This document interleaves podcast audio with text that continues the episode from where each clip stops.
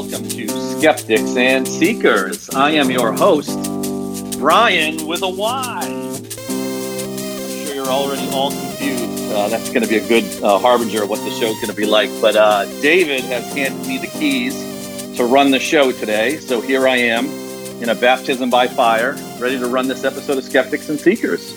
Uh, and at this point, I'd like to introduce my guest, the one and only David Johnson.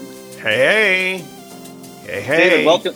David, welcome to the show. Thanks for coming on Skeptics and Seekers. I'm sure this is a big step for you. It is. It is. I've always wanted to be a guest on Skeptics and Seekers. uh, although, of course, you know, given this is another show between you and I, it's it's really another episode of Skeptics and Skeptics. But we're going to try to try to give this show something for everybody. Oh, you might be surprised. I'm uh, I'm in a seeking mood today. Oh, so you're going to really test my skeptic creds if you're going to be the seeker side today. Absolutely. well, great. This is this is a really uh, exciting opportunity for me. I'm happy to be here. Thanks for having me. Uh, and I am um, thinking that this show should be interesting for the audience as it's got a bit of a follow-on to one of the last shows we did, where we granted God and then followed kind of a step-by-step pattern, trying to find out if we could get to a place where we were going to be serving and communicating with God. Uh, and that's really where we're going to get this show uh, started off. Uh, it's called An Honest Search for God. Uh, David, why don't you give me a couple of sentences on what you're thinking about? We're going to talk about today with this topic. All right. So, uh, as some of you will remember, I kind of put myself out there uh, at the end of last week's show, and I invited the Christian audience to, excuse me, provide me as an unbeliever with some suggestions about how to overcome that unbelief so that I can uh, encounter, get to know, or discover in some some real way your God.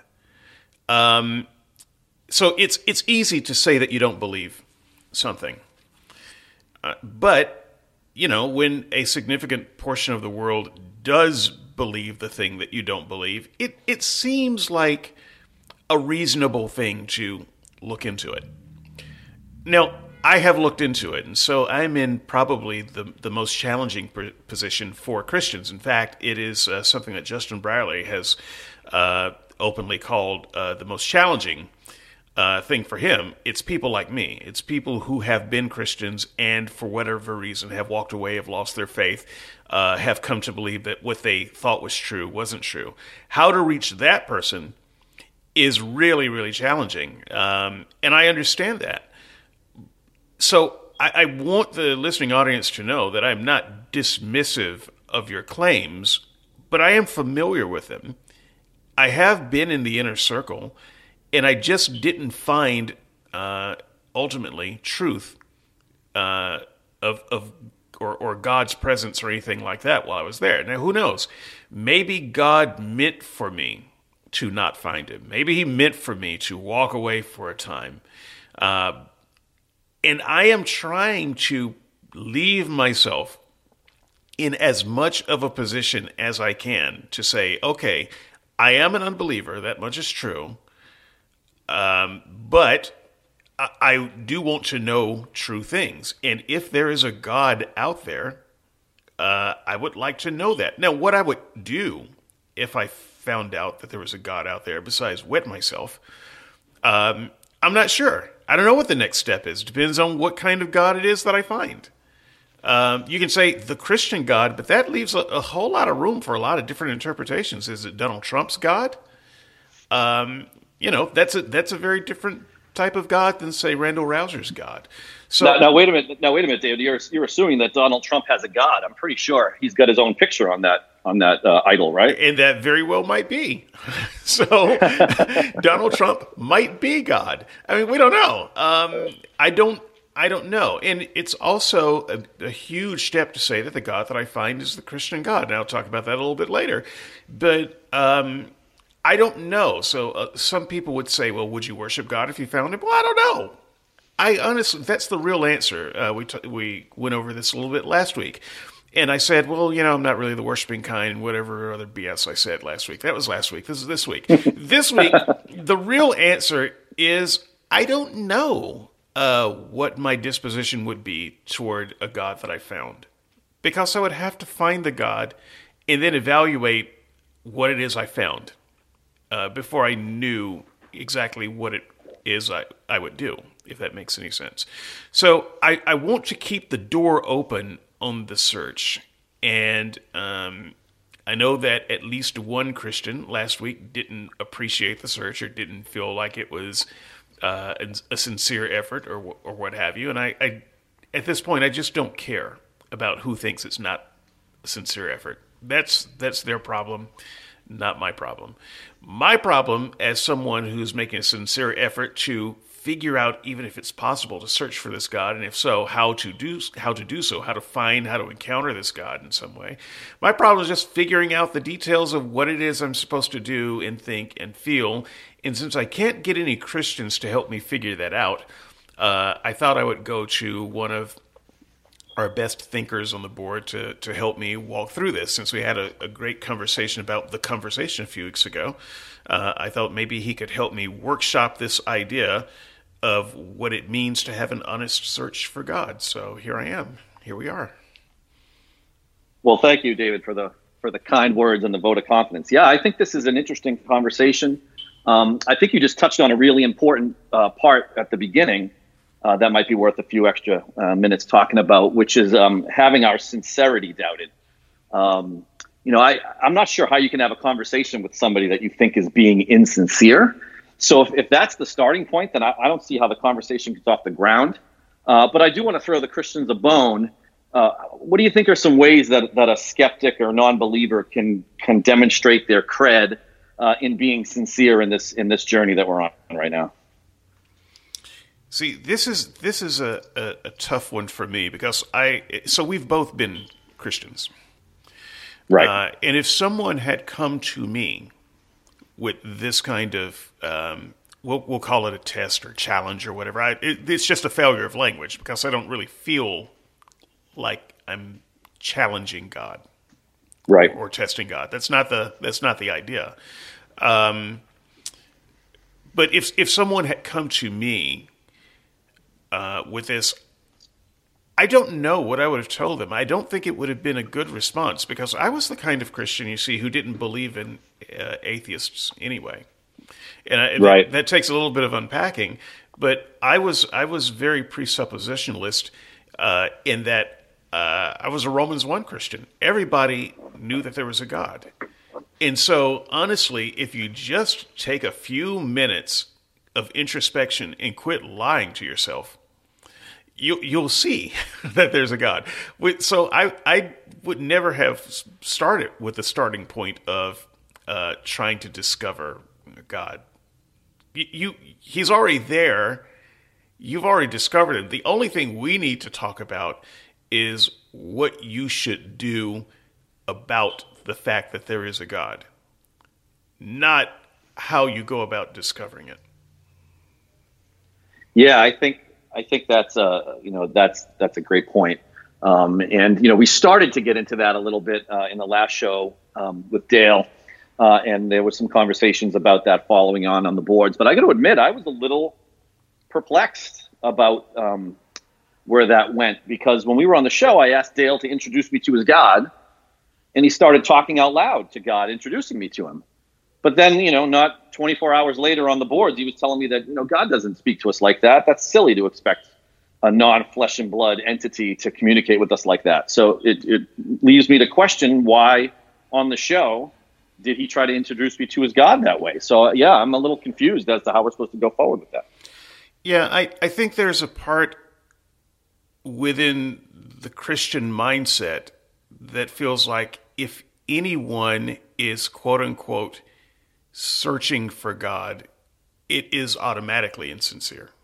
I don't I don't think think the Christian has a proposition where one could make a sincere search for God. So even if even if they didn't think the way I did, and by the way, I think most Christians do think the way I did. They they just don't say it out loud now because they know how bad it sounds. But um, I, I think it's part of the defense mechanism that they throw up there because if if they do encounter someone who sincerely does not believe in God, but sincerely would like to find Him, then they run into an area of falsifiability. Because here is a person who could potentially not find God. Now, what will they say in that situation when they've got an honest seeker who is honestly doing everything that they suggest and doesn't find God? They're in trouble at that point. And so I think the only thing they can do to avoid that that situation is to impugn the character of the person who is seeking and say right from the beginning, well, I don't believe you're serious. In that way, they don't have to go through it. Yeah, I think um, I think I think there's a bit of a defense mechanism going on there as well. Uh, it's also possible that uh, these people came to believe in God when they were young. Maybe they didn't use a rigorous adult thinking process, and I don't mean that you know as an insult. I just mean, like for instance, for myself, I was you know baptized and became a believer when I was very young.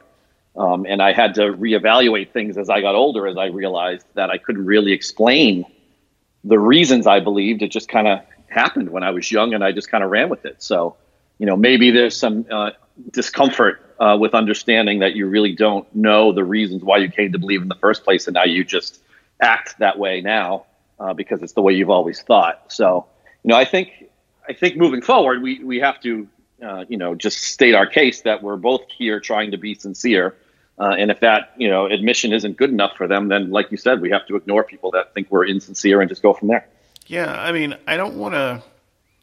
I don't want to just take the attitude of screw them, but honestly, that's my attitude at this point. Uh, if if you if you question my sincerity, screw you, screw you.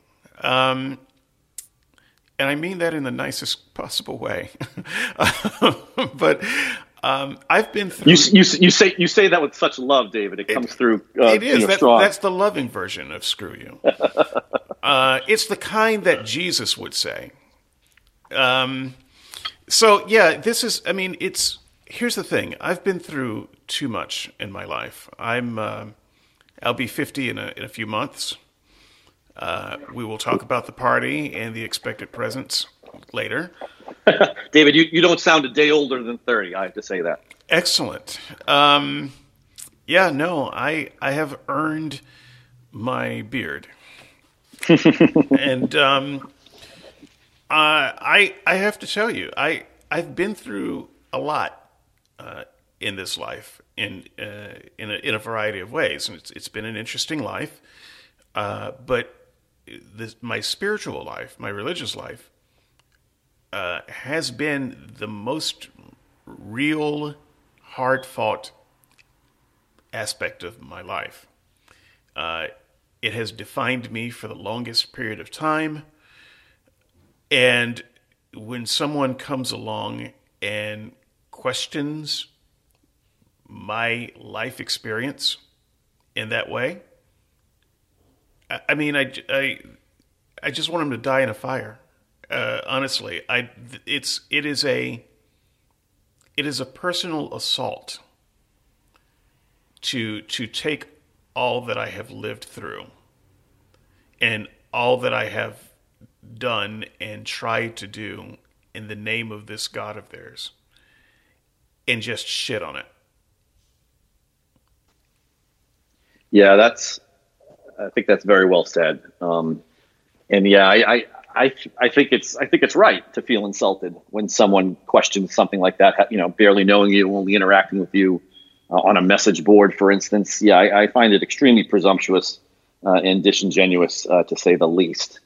Um, you know, one one reason I think it happens is I, I'm pretty sure it says in the Bible that you know there's no such thing as a non-believer, right? Everybody knows in their heart they're just turning away. They just want to sin. They just want to live their own lives.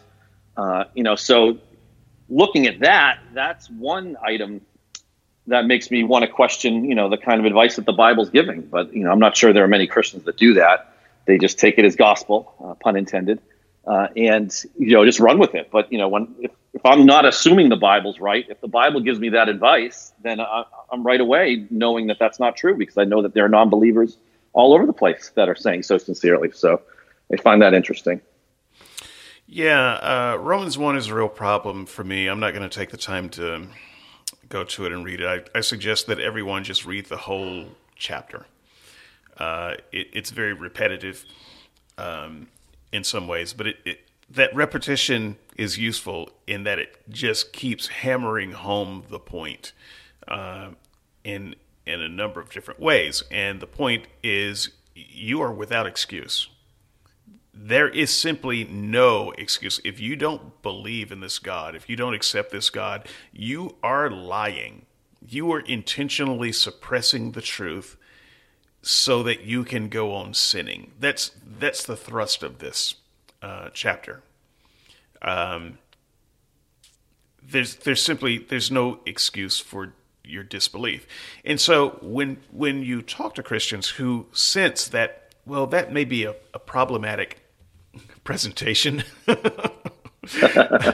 you know they will they will try to work around that but at the end of the conversation they are still going to come back to, uh, well, you know, it's it's on you somehow. It's not on God. If if you don't believe, it's it's your fault that you don't believe. And uh, Dale's idea is that well, there you there could be some period of time that you go through where your where your disbelief is understandable, but as long as you're a true seeker, God will reveal Himself at some point. But that is actually not uh, what Romans 1 says. Uh, Romans 1 doesn't even give you that much grace. You, you don't have, there's no point in your uh, adult, let's say, uh, the, the part of your adult life where you're accountable for your sins. There's no part of that where you're excused for not believing. Yeah, I um, I've I've struggled a little bit with um with Dale's real seeker um, paradigm. Uh, I'm not sure that it's there's a biblical uh, basis for that. It seems to me to be a post hoc rationalization for why there are atheists, why there are atheists for a long time, uh, and it basically throws the you know the the um, the decision point to a place that we can't analyze right after you die. We don't even know if there's anything after we die, or if we can make a decision or review new evidence. Uh, or anything like that. So, you know, the real seeker until the point of no return um, set up. I, am not sure where it comes from, other than just as a way to let God off the hook and to put it back to a, an unfalsifiable proposition. It, it really does feel like that. And as once again, as a Christian, I would not have held to this idea of uh, as long as you're a real seeker, then you're okay. Uh, if you were not a Christian, you are going to die in your sins. It's it's that simple. If you die right now, there's no second chance after you die. God's not going to come to you with another offer. You've got the offer. This is it. Your, your rejection of this offer makes you in sin, in an enemy of God right now. Right now. You may be a real seeker right now. But here's the thing you haven't found now. If you die now, you're going to burn in hell now. Yeah, that was my understanding of um, of things when I was a Christian as well. That there wasn't a, a do over shootout after the game was over and it ended in a tie, for instance. Right, and um, your disbelief was your fault. So you have no. God does not owe you some additional help finding Him. He's already given you all of the help you're gonna get. He He created the the universe. Just look up. You see the stars? Great it, then you know God exists. We don't even need to talk about that anymore. Uh, so this idea of uh, well, you're being a real seeker. No, that wouldn't have that wouldn't have played in any of the churches um, that I attended because the fact of the matter is, um, God's God's already revealed Himself to you, and if you were a real seeker, you would already be acknowledging that. So the fact is, there, you know, any time you have disbelief or doubt, that's on you. That's not on God. God doesn't owe you anything from that. And I uh, and I disagree with that. Obviously, that that that that framing of it, right? Because if there's two if there's two individuals that are trying to have a relationship, then at the very least, I would say that they have equal responsibility to meet in the middle and to, to form the relationship. If one of the parties is ducking me uh, behind corners or you know under blankets or in some other dimension that I can't access. It seems a little bit strange to, to blame me when there's a divine being hiding on another plane. I mean, uh, how is that my fault that I can't get access to him? So we're going to talk about hiding here um, a little bit later, but I just I, so it's I think it's more fundamental than that. God has already revealed Himself to you. So whatever whatever your miracle you're requesting, He already did that. He created the universe. That should be enough right there. Uh, cosmological argument, you know, if you can translate that to Paul's Romans 1 uh, speech, that should already be enough. Uh, the, the argument from design, I suppose, would, would correspond well with, the, with Romans 1. Uh, so he's already done that. What, what are you looking for? Jesus, when he was talking to uh, the Jewish leaders of his day, and they got frustrated with him uh, in, the, in the book of John, and they said, Well, you just tell us outright, just no more of this mysterious gobbledygook. Are you uh, the Son of God or not? you know, are you the are you the one that sent? Yes or no? Just tell us. Jesus said, Look, you should have already believed based on the miracles that you've seen me do. So you're not going to take my word for it. You ought to at least believe based on, on the miracles. And this is how the Christian thinks. There have already been enough miracles. So, whatever miracles you've heard about, whatever, there's been enough magic around you to, that you should already have the answer to that question. Um, Jesus was raised from the dead. What else do you want uh, as far as miracles? Uh, your uncle's uh, great niece had her eczema cured because someone prayed for her. What other miracle do you want?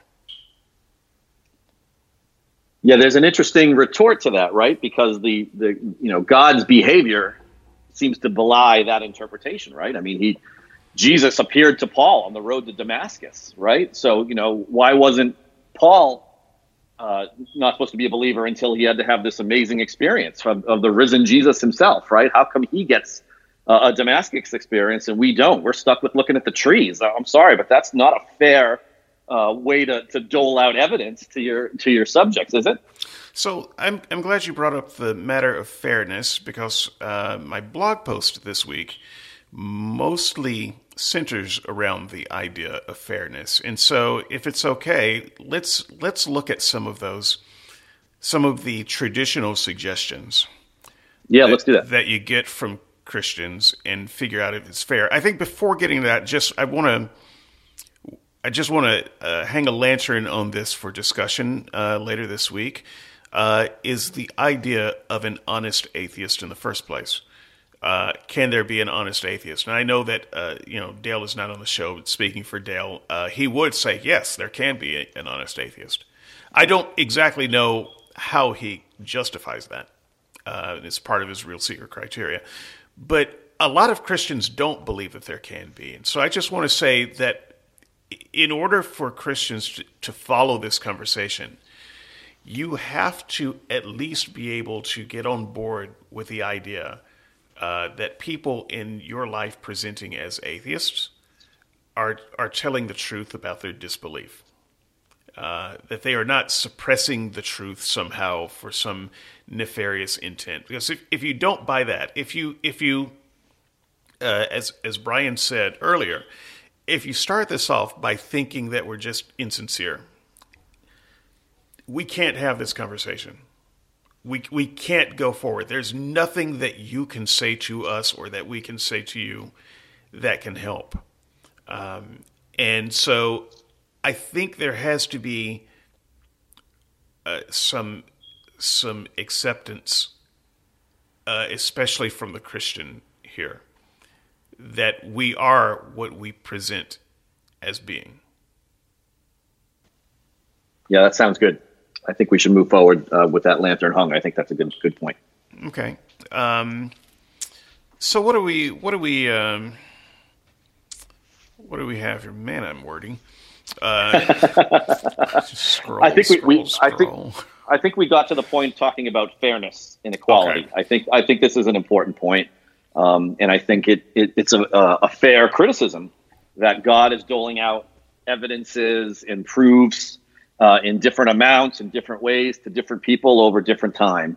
Um, you know, I would imagine that an all-powerful deity would be able to to zap everybody equally the same in a convincing manner to give them that information. So, so what's going on here? Why why do we see this uneven playing field? Do you think? Yeah. So this is this is one of the things that bothers me whenever uh, I'm talking to a Christian at all. In fact, whenever I contemplate a Christian, is how did you become a Christian? It, it, you know, aren't we all equally broken? Uh, we're we're in this sinful world, and so we're we're we're broken uh, in in the same way. Uh, and I guess I keep harping on this the same way because that's pretty important to me. If you'll allow me to read this um, passage, uh, in fact, you've got it in front of you. Can you read the passage that I um, took? I didn't. I didn't cite the verse, but it's after the. It's a quote. From, is it the quote? The quote from Paul. Mm, yes.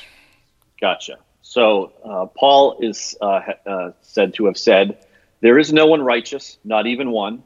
There is no one who understands. There is no one who seeks God. All have turned away. They have together become worthless.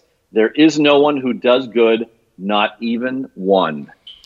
Yeah. Wow, I'm pretty I'm pretty bummed having haven't read that. Dave. Right. I mean, it's it's pretty emphatic, uh, and so if that is the state of humanity, by the way, I just disagree um, completely that that describes humanity. Um, but if that's, if, I do think that that's how the Christian has to look at humanity uh, naturally, because we need saving, right? And so if that wasn't in, if that wasn't our condition, then we wouldn't really need saving, would we? Um, so, but that said, if that's really our natural state, how do you ever come from that state to seeking God in the first place? Uh, because it, it's it says no one seeks God. there, there's no one who seeks God. So, I mean, if that is if that is our natural state of being, why would anyone ever seek Him? Um, so, just starting there philosophically, how do how do you how do you get to that to to a state of totally depraved um, and not seeking God to wanting to seek God in the first place? Why would anyone ever want to seek God? Yeah, it certainly doesn't. It certainly doesn't come from from analyzing this verse, right? And and thinking about you know who's responsible for the state that I'm in in the first place, right? I'm, I'm only a mortal man. I was you know born you know not long ago in the grand scheme of the universe. How can I be responsible for the state of depravity that I was foisted into in the first place? Right, and even if you say, well, you know, humans humans caused this problem, well, but I didn't cause it. Right. These were humans way before me, so um, it's not it's not my fault that uh, my every thought is evil and that I'm worthless. so yeah, I, I, would have been I would have been completely content to play volleyball on the other side of the Garden of Eden and stay away from the tempty tree yeah. with the snake with the legs. Right, I would have been happy to to be drinking from the fountain of the best beer in the land on the other side of the garden. I mean, you had there was no work. you just right. so um, I don't I don't know. I I feel um, that this requires some explanation. Now, uh, the only explanation I've heard anyone attempt to give is well, you're right, and the only way to come to a place where you would want to seek God is if God gives you that spark if if God comes into this broken world and gives everyone, uh, you know, a taste of His Spirit, uh, enough to nudge them in the right direction, okay, um, let's just accept that. And the question still stands: Why do some people seem to get a better nudge than others? Uh, because some people they get that spark and they seek God and they find Him right away, and they're you know, there he is. Uh, they recognize their sinful condition. They, and other people, they get the same spark and they don't. So it, it seems to me that we're not all getting the same spark. Right. And, and it's, and it, and it shows that, you know, with people with coming to this, you know, to this decision with uh, very different backgrounds, very different information, very different experience. Um, you know, you would think that there there would be convincing evidence for for for the individual, right? It, it, may not be exactly the same for everybody, but it should be of the same kind, right? I mean, if I'm if I'm trying to introduce somebody to you, David, um, you know, I I'm not going to tell you that you know, no, you need to go out in the world and go find this person. You don't even know what state they live in, right? So, you know, I would imagine there's going to be some basic bare bones uh, conv- uh, uh, things that need to be um, the basis before you could even move forward to maybe what someone individually needs specifically. Now, thinking like the Christian, I imagine one response would be, ah, but God is giving us the same spark, but then that's where free will kicks in. So, uh, you know, the Christian has simply used their free will properly to uh, accept God and the atheist is using their free will to reject. And I, reject that notion too, because that's um, that's kind of using free will like a, a hand wavy magic wand. It doesn't explain the mechanism of what's going on, and I need a bit more of a mechanistic explanation. So, uh, if uh, you know Teddy gets the spark and she becomes a Christian, and I get the same spark, and I reject it, what is she uh, doing on a practical level that I'm not doing? What did she will to do that I didn't will to do? Because if we take belief off the table, I can't will to believe something. Um, what what did she do that I didn't with my free will?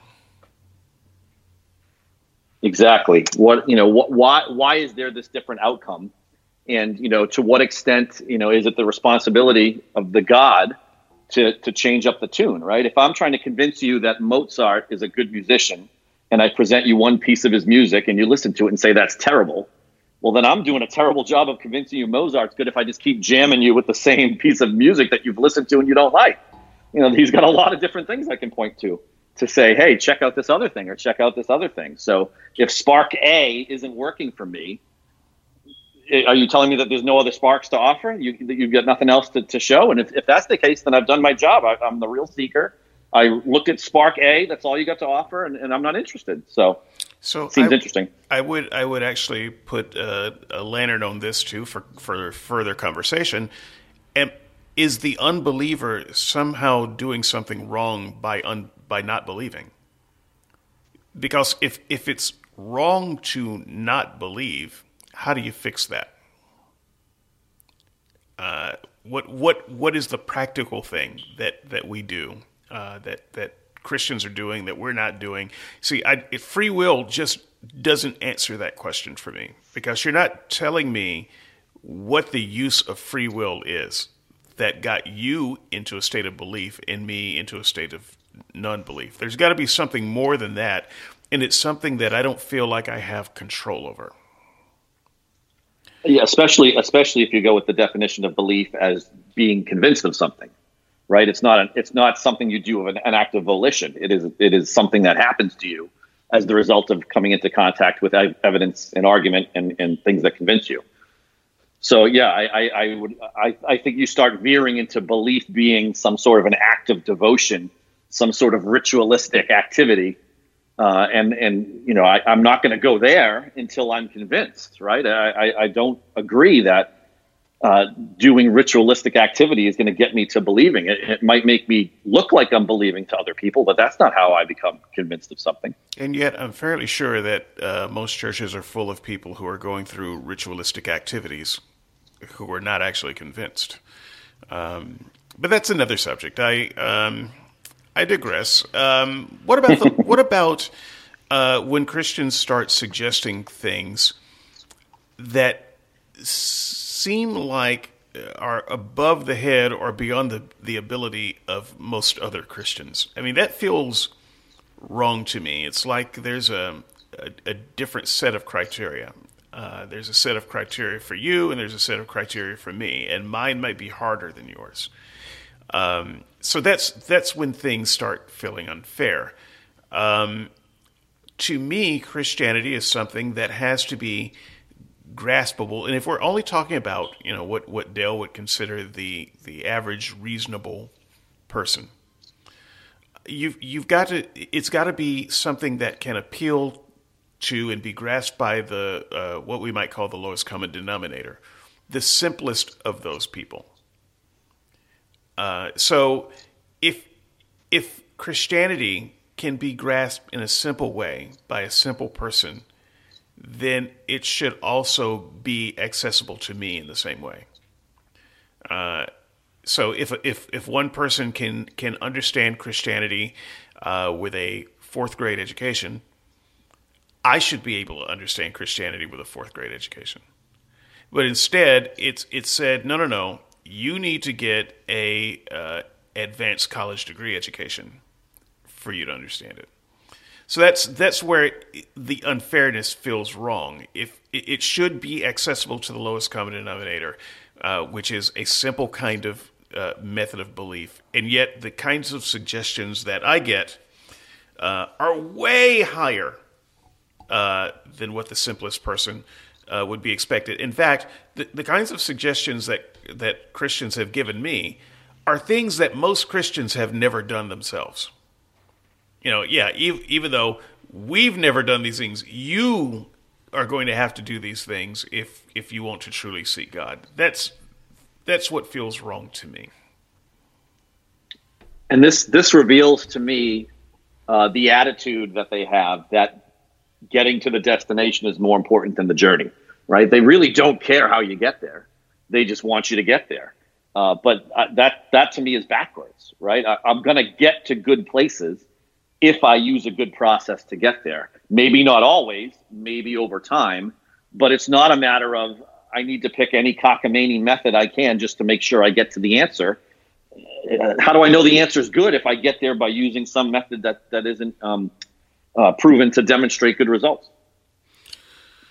So. Um I'm going to plow through a little bit of this because I want some discussion on the other side. Um, what, what about the the matter of being open? So I'm told that I have to be open to uh, to the, the truth of of God, to the to the possibility of God. So we we've had some discussion about openness on the board, uh, and I have try to explore this idea publicly, and I got my lunch handed to me by my friends. Thank you. Um, but that's fine. um, um, yeah, I got I got gang tackled by my own team. Um, yeah, that that must not have felt very good from your perspective. That's, that's sure. loyalty for you. Uh, no, that's fine. I don't. I don't actually have a problem with that at all. I find it um, entertaining. Um, yeah. But um, the fact of the matter is, uh, when Christians talk about being open, I think they mean something that maybe you don't mean.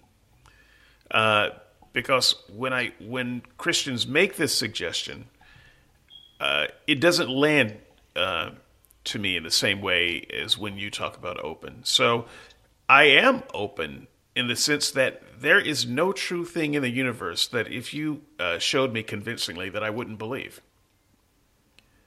Right? I'm, I'm open to leprechauns. Now, let's be clear. I don't believe in leprechauns. I think it's kooky to believe in leprechauns. Uh, I am not searching out any information for leprechauns. I have not read any 700 page uh, documents on uh, why leprechauns might be real. That said, I'm open to the point that if if there was convincing evidence uh, that somehow leaked out in, into the world, uh, and and I saw it and and I found it convincing, I would believe in leprechauns. So that's that's about as open to leprechauns as I can be, uh, without pouring significant amounts of my life into the study of leprechauns. And by the way, I don't see why it would matter if I studied leprechauns or not. Because let's say I did, let's say I spent the next 10 years deep searching leprechauns and I found nothing that convinced me. Well, the Christian or the leprechaunist would say, well, just because you didn't find anything in your search doesn't mean that leprechauns aren't real and you need to remain open. So, um, I'm not I'm not sure what Christians mean exactly by remain open. I think what they really mean is you need to have a part of your uh, mental emotional lifestyle that uh, acts as a spark of faith in the thing that you're looking for. And that's something I don't have. I don't have the faith. And if I can't search for the thing without having any faith, then it's no good. Um, there's no part of me that believes that God exists. That doesn't mean that I'm not willing to look anyway. If you if you tell me that he exists and there's some there's some way to find him, I'd like to know. But there's still no part of me that thinks it's true, and so I, I'm not sure um, if there's anything that I can reasonably do or say that would cause a Christian to say, "Well, you're you're open to the possibility." So before before I go to my next objection about openness, I just want to throw that over to you and see if you have any insight on that.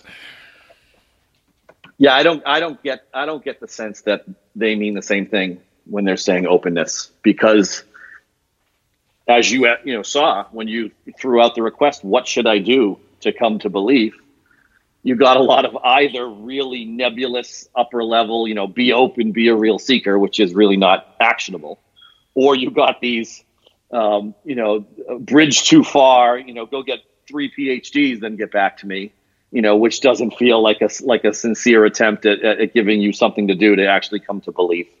Um, and I think, again, this shows that they're not concerned about the process. They're just concerned about the end. Whatever it takes for you to get there, just get there. But that to me isn't being open. That's just assuming the conclusion. So, so if all you're asking me to do is assume the conclusion, then, then I can't do that because I know from where I sit that assuming the conclusion, I can assume anything. I can assume the opposite. I'll assume that God doesn't exist. And you would you would rail against me for for using a bad process if I assumed that God didn't exist. So you know why why is what's good for the goose not for the gander? And, and it just it just strikes me as, as as not not an appropriate way to come to belief. Yeah, and I I think even beyond defining what openness is, I don't I don't like the idea of openness as a uh, method of epistemology anyway. Um, religiously, uh, God never really required anybody to be open. Um, maybe maybe he did, but that does that's not a universal requirement. Um, first of all, just anecdotally, uh, I've I've talked to hundreds of Christians who said that they were that, you know they didn't believe in God until blank and and then they started to believe in God and whatever that blank is. But they weren't they weren't actively seeking God.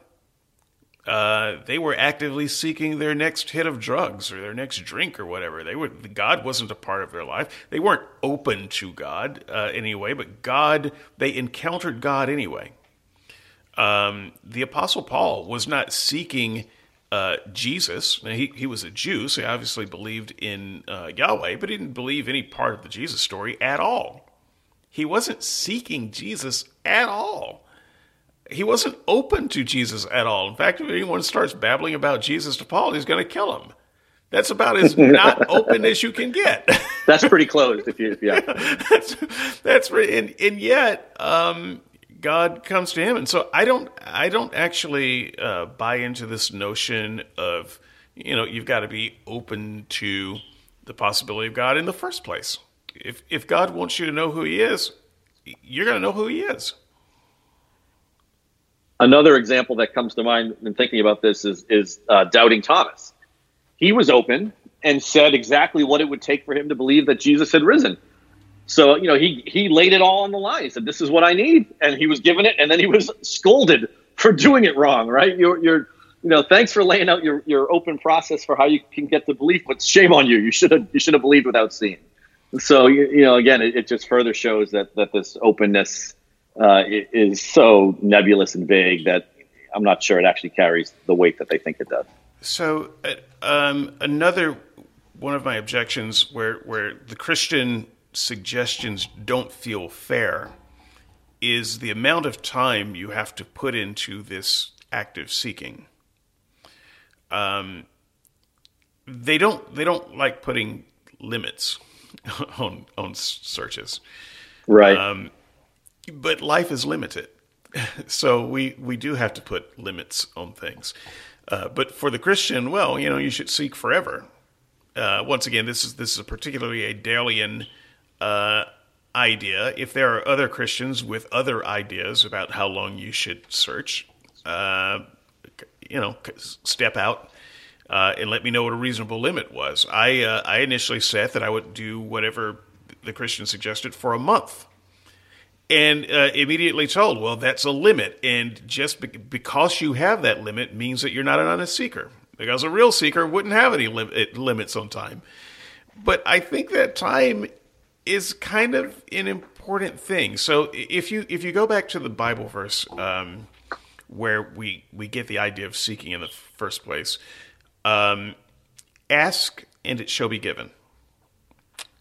Uh, by the way, Andrew um, uh, was the person who uh, highlighted this point for me. Uh, nice. A- ask and it shall be given. Uh, so there's an expectation there. If you just read the verse in a normal human way, ask and it will be given. Your expectation is that you will ask for something and you will get something. And it is not a regular human expectation that you will not get the thing, you know, for 40 years or, you know, until you die. There is a, there is a kind of an immediate gratification uh, implied that if you ask for the thing, you will get the thing. And there, there won't be some period of time that passes so that you think you didn't get the thing, if, if you see what I mean.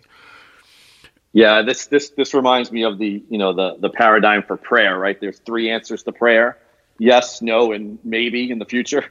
so you, you can't lose that game, right? If, you know, if I if you could pray to me, David, and I can give you a you know successful prayers answered if the if the frame I can use is yes, no, or maybe at some point in the future, right? I, I think I could be prayed to right. uh, under that under that unfalsifiable criteria. Right. So whatever this passage is referring to it it's giving you an expectation that you're going to get what you ask for, and that that you're not going to go through this wilderness of wondering whether you got it or not. Um, the uh, another one of the metaphors in that verse is knock and it will be open to you. So think of think of yourself at a door.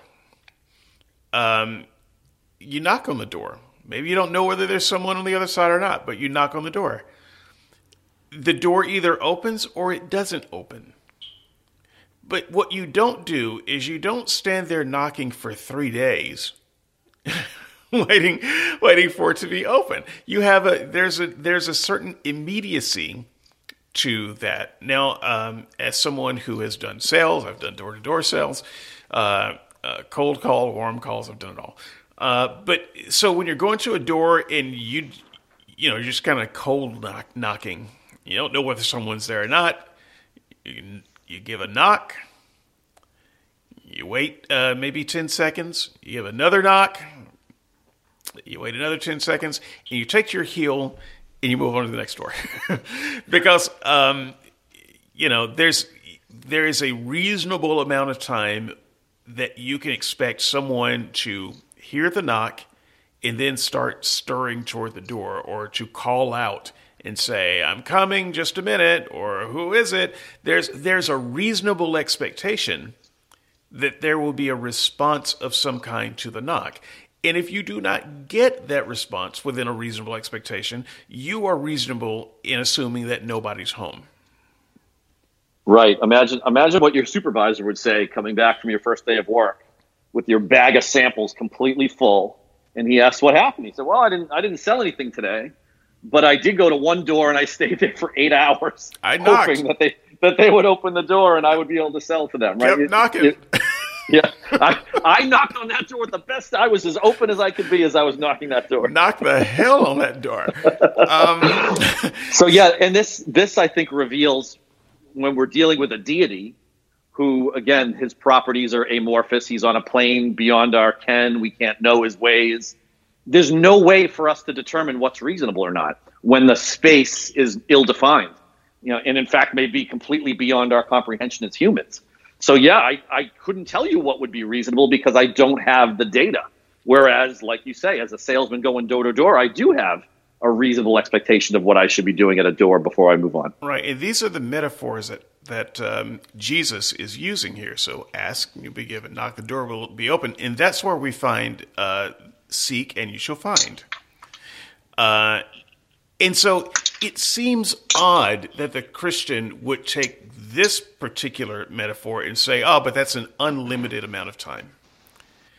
It's not an unlimited. It's it's sitting there with two other metaphors where we reasonably uh, have a reasonable uh, expectation of a time limit. Seek and you shall find means that if you have looked for some this thing that it's talking about, once again, I'm not going to uh, go into what it is this passage is, is talking about specifically, but there's a reasonable expectation that if you seek it, you will find it, uh, and not you know sometime so much later in your life that you gave up looking for it. In, in the same way that you ask and expect to be given, that you knock and you expect the door to be open, you seek and you expect to find. And if you don't, uh, you are reasonable in expecting that it's not there uh, to be found. But you, it is unreasonable to say, ah, oh, well, you just should keep seeking forever, because eventually you'll find it. This is kind of like trying to find a loophole for this passage and explaining why it doesn't work. Yeah, I, I don't think there is one. I think I think we've kind of nailed on the issue there, which is we we we don't know what a reasonable time frame is. So we're doing the best we can, and if we're wrong, then it's up to the person on the other side of the door to open the door, right? If I, if I've screwed up and I walked away too soon, open the door and come chase me down the walkway. Right, which by the way has happened uh, to me many times in sales.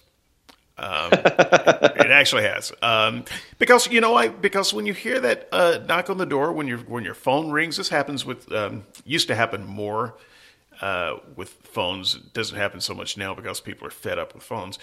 Uh, but it used to be that you get a phone call. I'm sure that you've experienced this too. You get a phone call. You know, you're in the shower, you're cooking, your hands are full of grease, whatever whatever's going on, and you know you make a mad dash for the phone and you miss it and you pick up your phone and you look at it and you call the number back because because you want to know what it is you've missed. You want to make sure that you didn't miss anything important. So yes, at some point, um, you know, when a person is is there seeking, it's it's on you to make sure that they find it. Um, and so we we can then negotiate what a reasonable time is. But I think in in human terms, a reasonable time is fairly immediate. Uh, you know, if if if I'm told that there's a buried treasure uh, in a field and X marks a spot, and I go to the spot and I start digging, uh, I've dug six feet and I haven't encountered anything. How you know how far down are we going? Are we going to China? Right. We, we, we need we need to know what the prior, you know, thinking about this in Bayesian terms, you need the prior probability information. And with the deity, I don't know how we can even begin to, to cast those probabilities to know how, how long to dig for. So my, my last objection um, to what Christians typically su- suggest um, is miracle stories. And I won't spend much time on this because I've talked about this before, but it's very important to me. Miracles – are a very important part of the Christian story, and it's a very important disconfirmation if you if you don't get one. But um, I think that Christians are just very confused on on the whole miracle idea. I listened to a podcast not too long ago, just just a day ago, in fact, on on miracles. Uh, that was done on uh, Dell's show. I recommend that people uh, give give that a listen. It was, it a pretty good show, but it's it's very frustrating because what Christians will tell you with regard to experiencing God uh, is that you should believe. It's kind of like Jesus. You should believe because of all the miracles. Okay, well, so what you're telling me is that there are miracles that have been done for other people, and they've told their story and I should believe on the basis of that. I should believe on the basis of a story of a miracle. And that is inherently unfair to me because God gave that person a miracle. right? So if there's a story of a miracle, that means that God performed a miracle directly for somebody. That's that's that's what has to happen if there's going to be a story generated from it.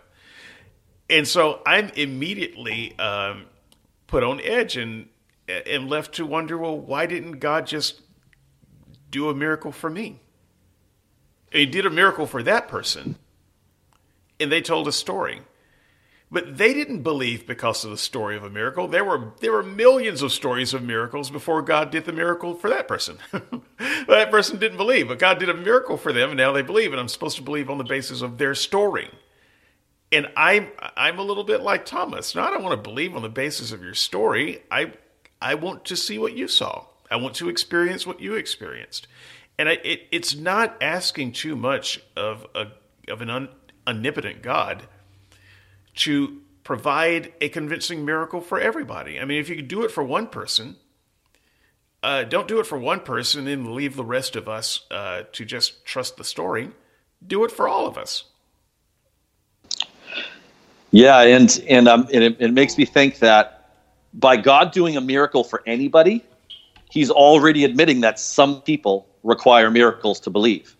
So if that's true, a secondhand story about a miracle is not a miracle. So you're already not giving me what you've deemed you need to give to some other people. And here I am still not believing. So when comes my miracle? You've already admitted, like, you can't now go back and say, well, you should believe without the miracle. You've already admitted that that's part of the, the process. Some people get a miracle.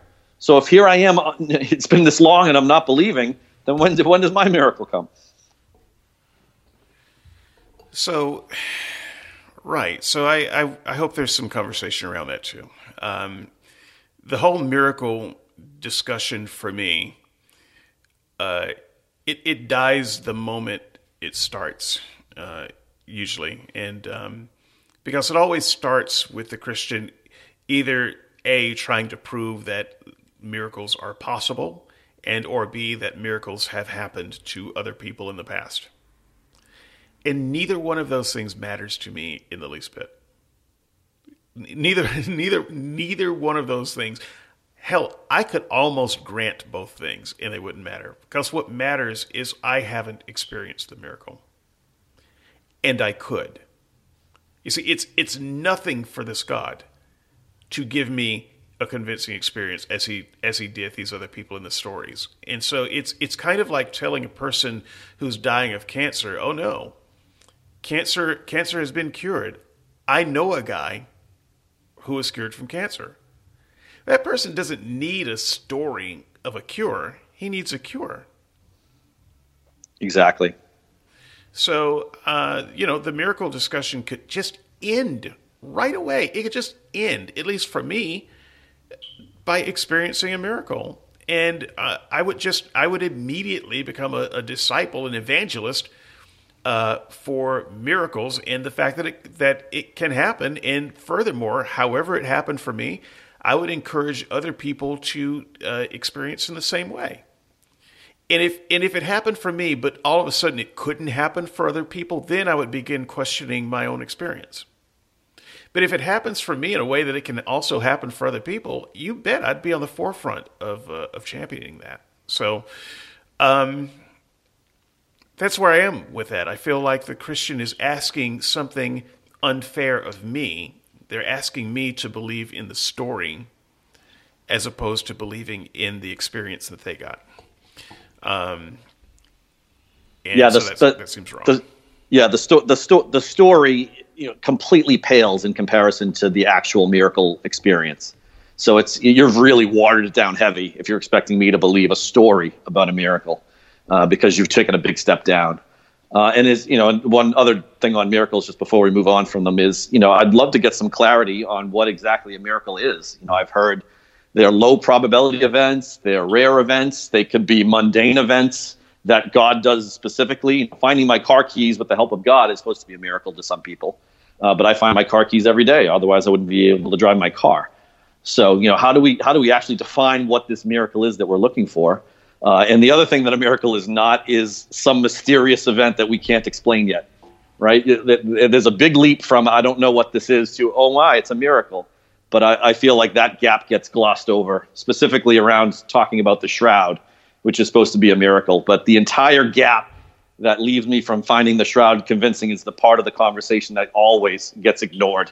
I, I, get, I get shoved more information about blood clots and radio dating than the explanation from where you've got this, this science info, so, so to speak, to where the fact that it's a miracle.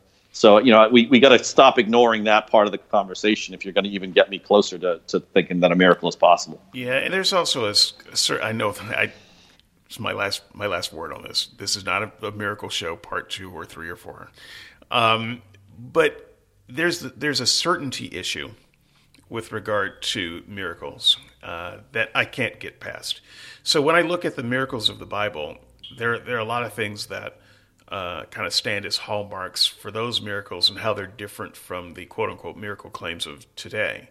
One of the ways that is different is that we had people who were quote unquote miracle workers. They were known miracle workers. We knew that they could perform miracles. Oh, there that person is.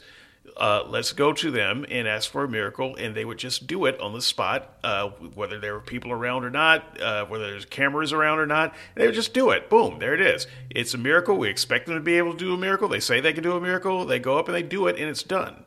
There's no drama about the thing.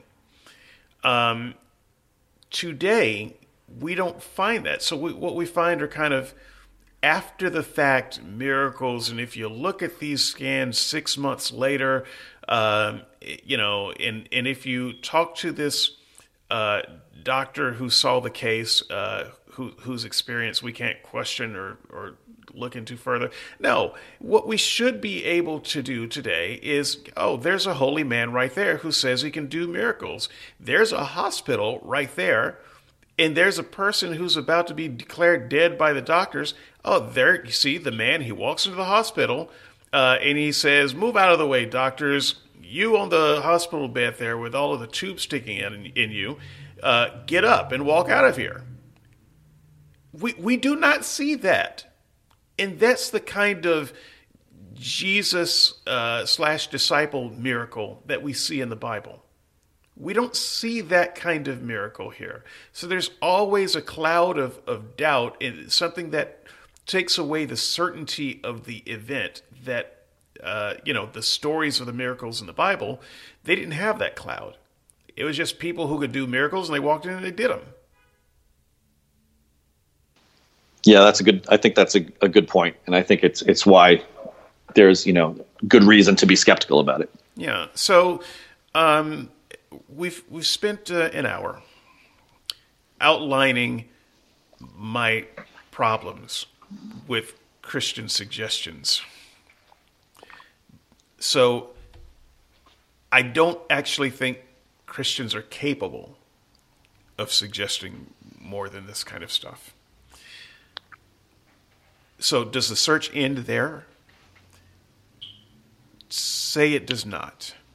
Um, so if the Christians can't help me find their God, what can you and I do to find their God? Now, this feels a little bit like building the Tower of Babel, uh, which was a group of people uh, who got together to build a tower to heaven, and God didn't like it, and so he smashed it and confused their languages. And so I don't want to get smashed uh, and I don't want my language confused. but I mean, it, at some point, okay, God, you're there. I can't. Christians won't tell me how to find you. I will try to find my own way to find you. It seems to be the next logical step.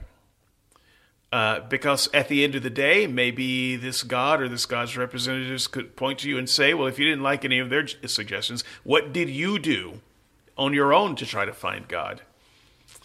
Well, I don't want to say nothing. So, what can I do to try to find God apart from Christians helping me do it? And, and it's clear that Christians have no interest in helping me do it. I think I think this is a this is a good a good question uh, and one that I think deserves some time spent on it. Um, what I'm you know in, in, listening to you set it up like that and thinking about where to go forward, I, I, feel like I'm stuck with a problem of, of defining what we're finding. How do I know what to look for if I don't know what I'm looking for? You know, if I, David, if I sent you a quick email and said, Dave, can you find the thing? It's in the place. You know, how would you even begin to try to do what I asked you to do? I got it right here. It's right. it's right here. It's it's a uh, it's a small leather, fake leather. Um, what do you call it? A cup, um, a coaster. Uh, it's it's very thin, uh, and it's what I put on all of my tables and things. I've got six of these uh, laying around the house. So yeah, I've got the thing. It was in the place. Uh, done. Right. So, so, so you win because you know you. No matter what you picked up, no matter what you pointed to, no matter what you found in the other room, the answer was right. And I feel like that's what we've seen with the you know kind of the history of religion and God belief uh, on humanity. Right. That's why we have all these different gods in these different places with these different attributes and, and, and personification traits um, it's because people are doing what you and I just did there, which was we get to decide what it is that we're looking for.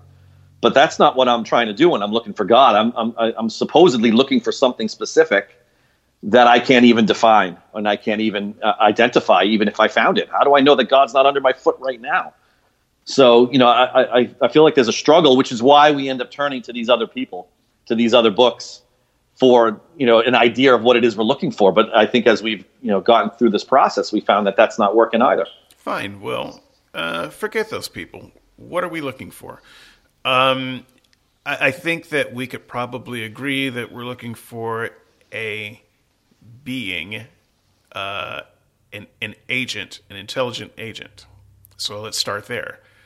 Um, not especially interested in calling something a god that doesn't think. You know, that, that doesn't have at least the, the amount of will that I have. Right. So if we're looking for an intelligent agent, then that agent should have a way of reaching out to us in a way we can understand. Would that be a fair assessment? Uh, yes. Yes. I um I almost went the other way just to, for the sake of interest, but I can't do it honestly. So yes, um, that they must have a way of reaching out to us, or uh, or at least a way of us recognizing that they are an agent. But I don't want to put too much of a limit on it because maybe they are they are an agent and they do have a way of reaching out to us, but they just don't want to.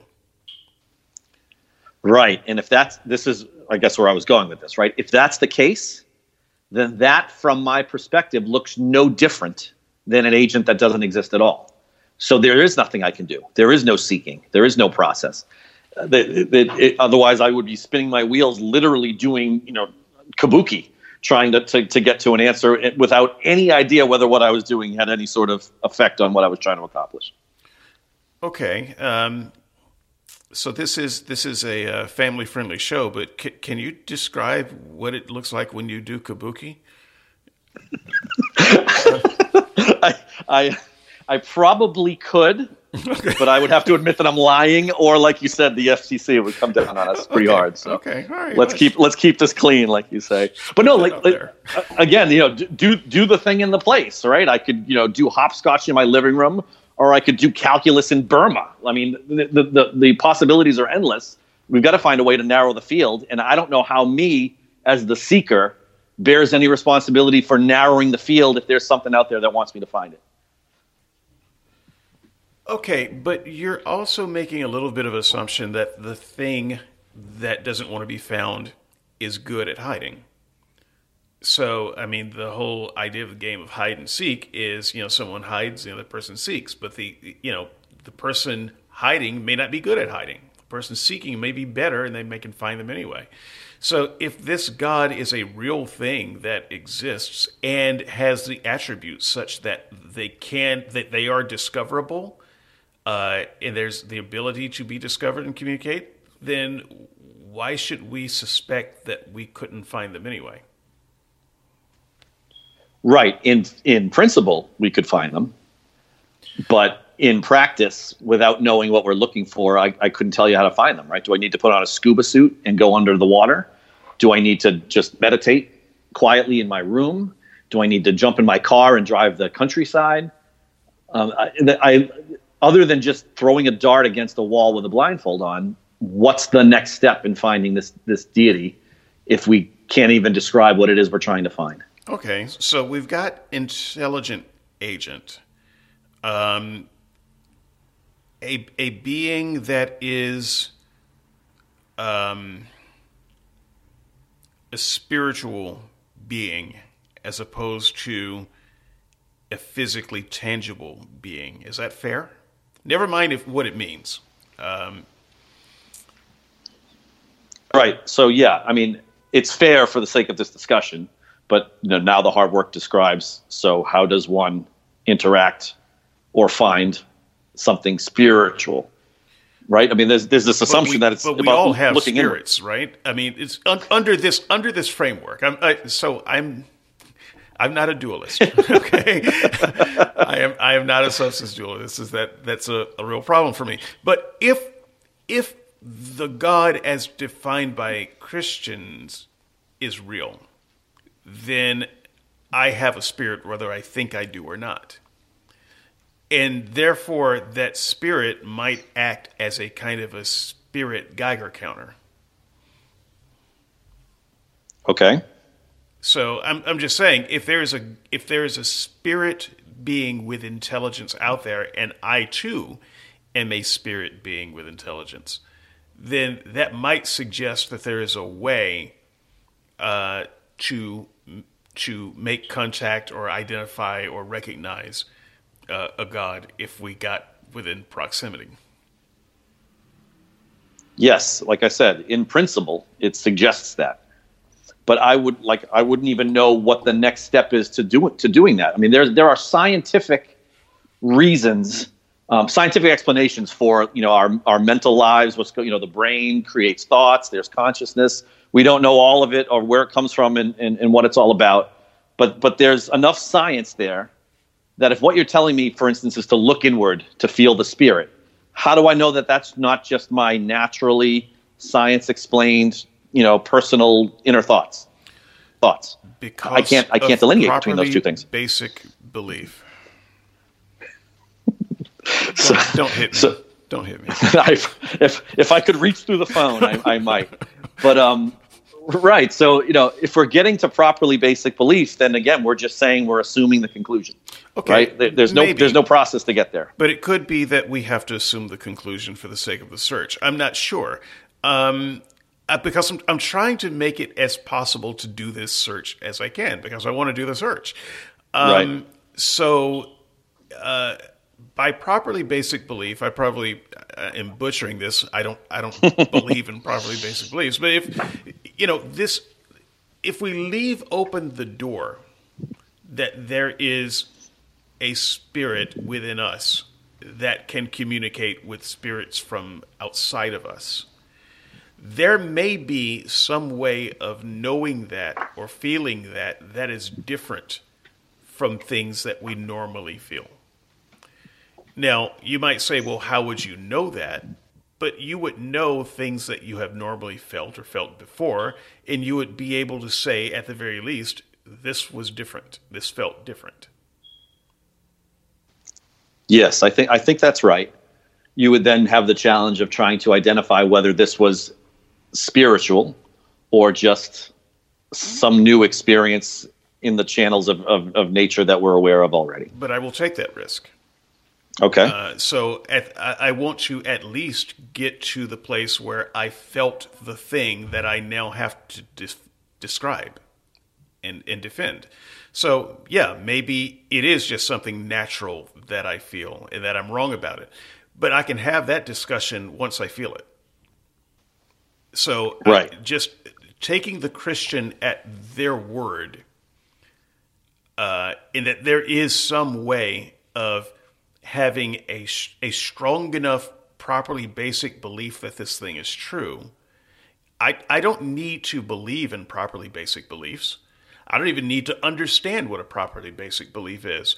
All I have to do is experience it and feel strongly enough that I have felt something different than than um, what what I can normally explain by normal human feelings. Now, whether I'm right or wrong is irrelevant because I will have felt the thing. And and we can go from there. And by the way, I don't I don't actually mind being wrong. This is I, I know how strange it sounds.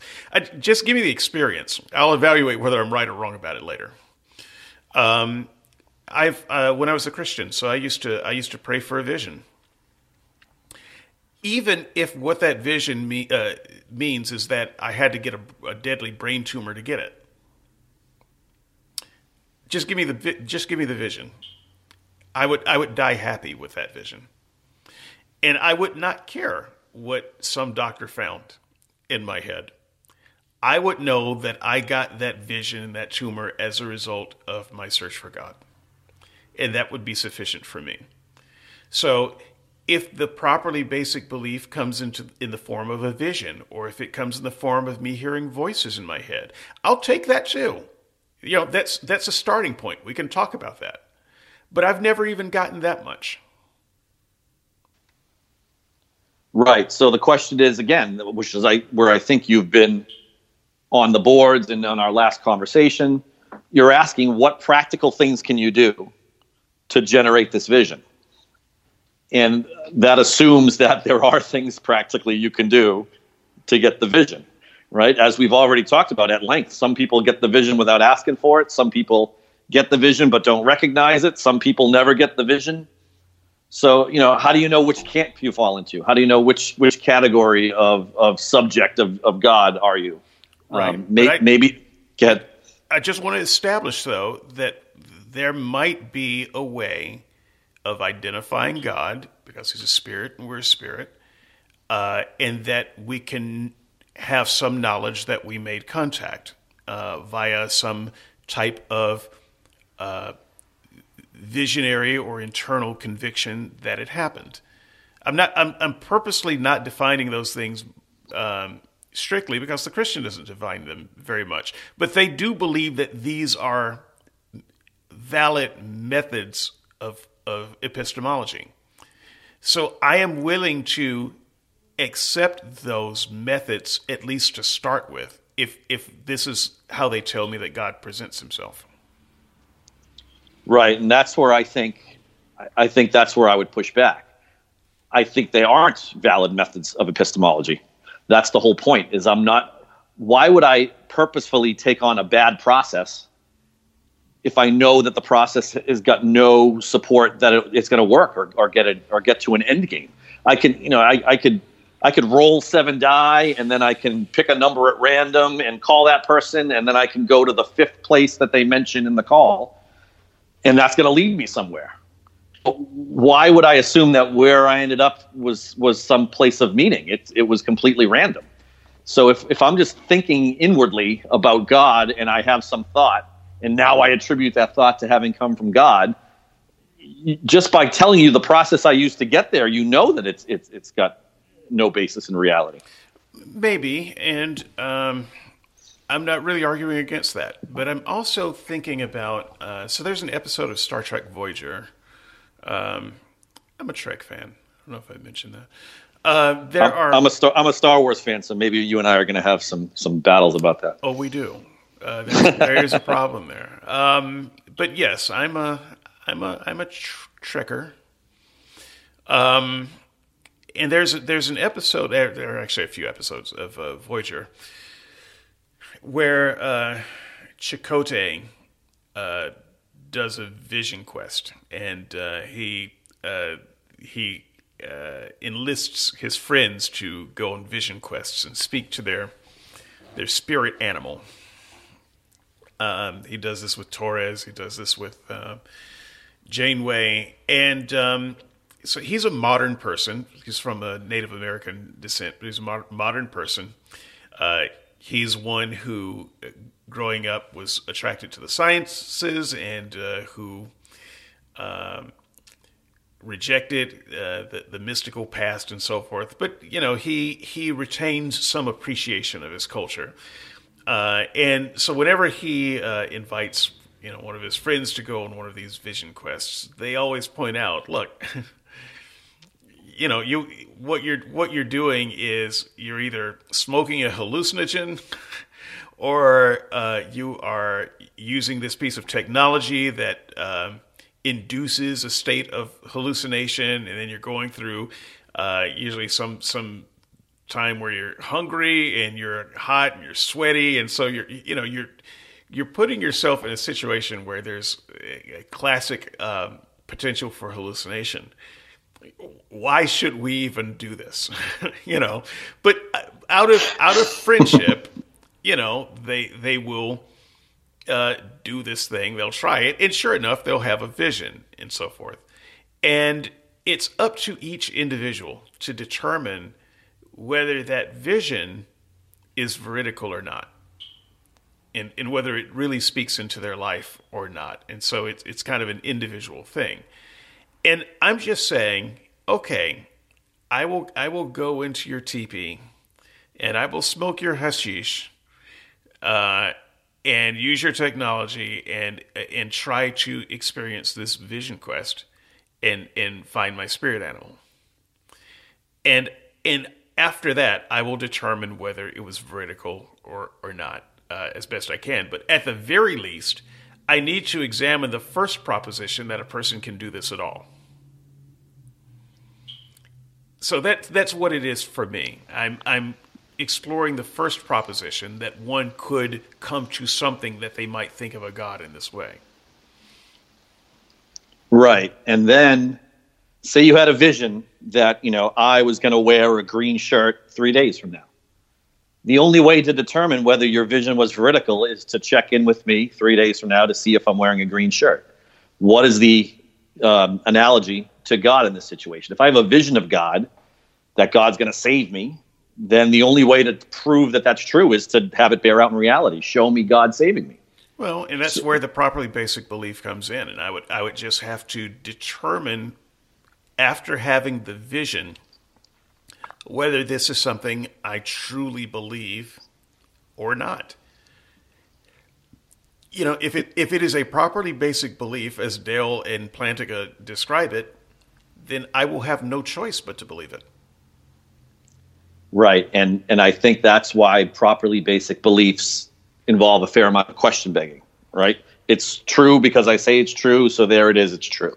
Right. Now, I, I the, can't prove to someone else that my properly basic belief is true, but I would at least be able to convince myself that it is. And that's, you know, I can't I can't have an experience of God that would convince you, but I at least want the kind of experience of God that can convince me, even if it means I've got a brain tumor. Right. And if you have a brain tumor, then we would know why you were having this belief and we wouldn't have to attribute it to God, right? No. We would just know that I have a brain tumor, and it could be that God communicating to me causes brain tumors. Right. And then you would need to run an experiment where God's doing stuff and not doing stuff, and we'll see when the brain tumors are coming. But I wouldn't need to run that experiment because I would be convinced that God is speaking to me. You would need to run that experiment to believe me, but I wouldn't need to. Right, and I'm saying that you're you're you're being very gullible. You're, you're not stress testing your beliefs to make sure that they have good foundations and are and are true. I understand that. I, I, I, I, completely appreciate that. and yet, I don't know how to be a seeker of the mystical without it. So let's say we weren't talking about God at all. Let's say that we were talking about some Native American spirits.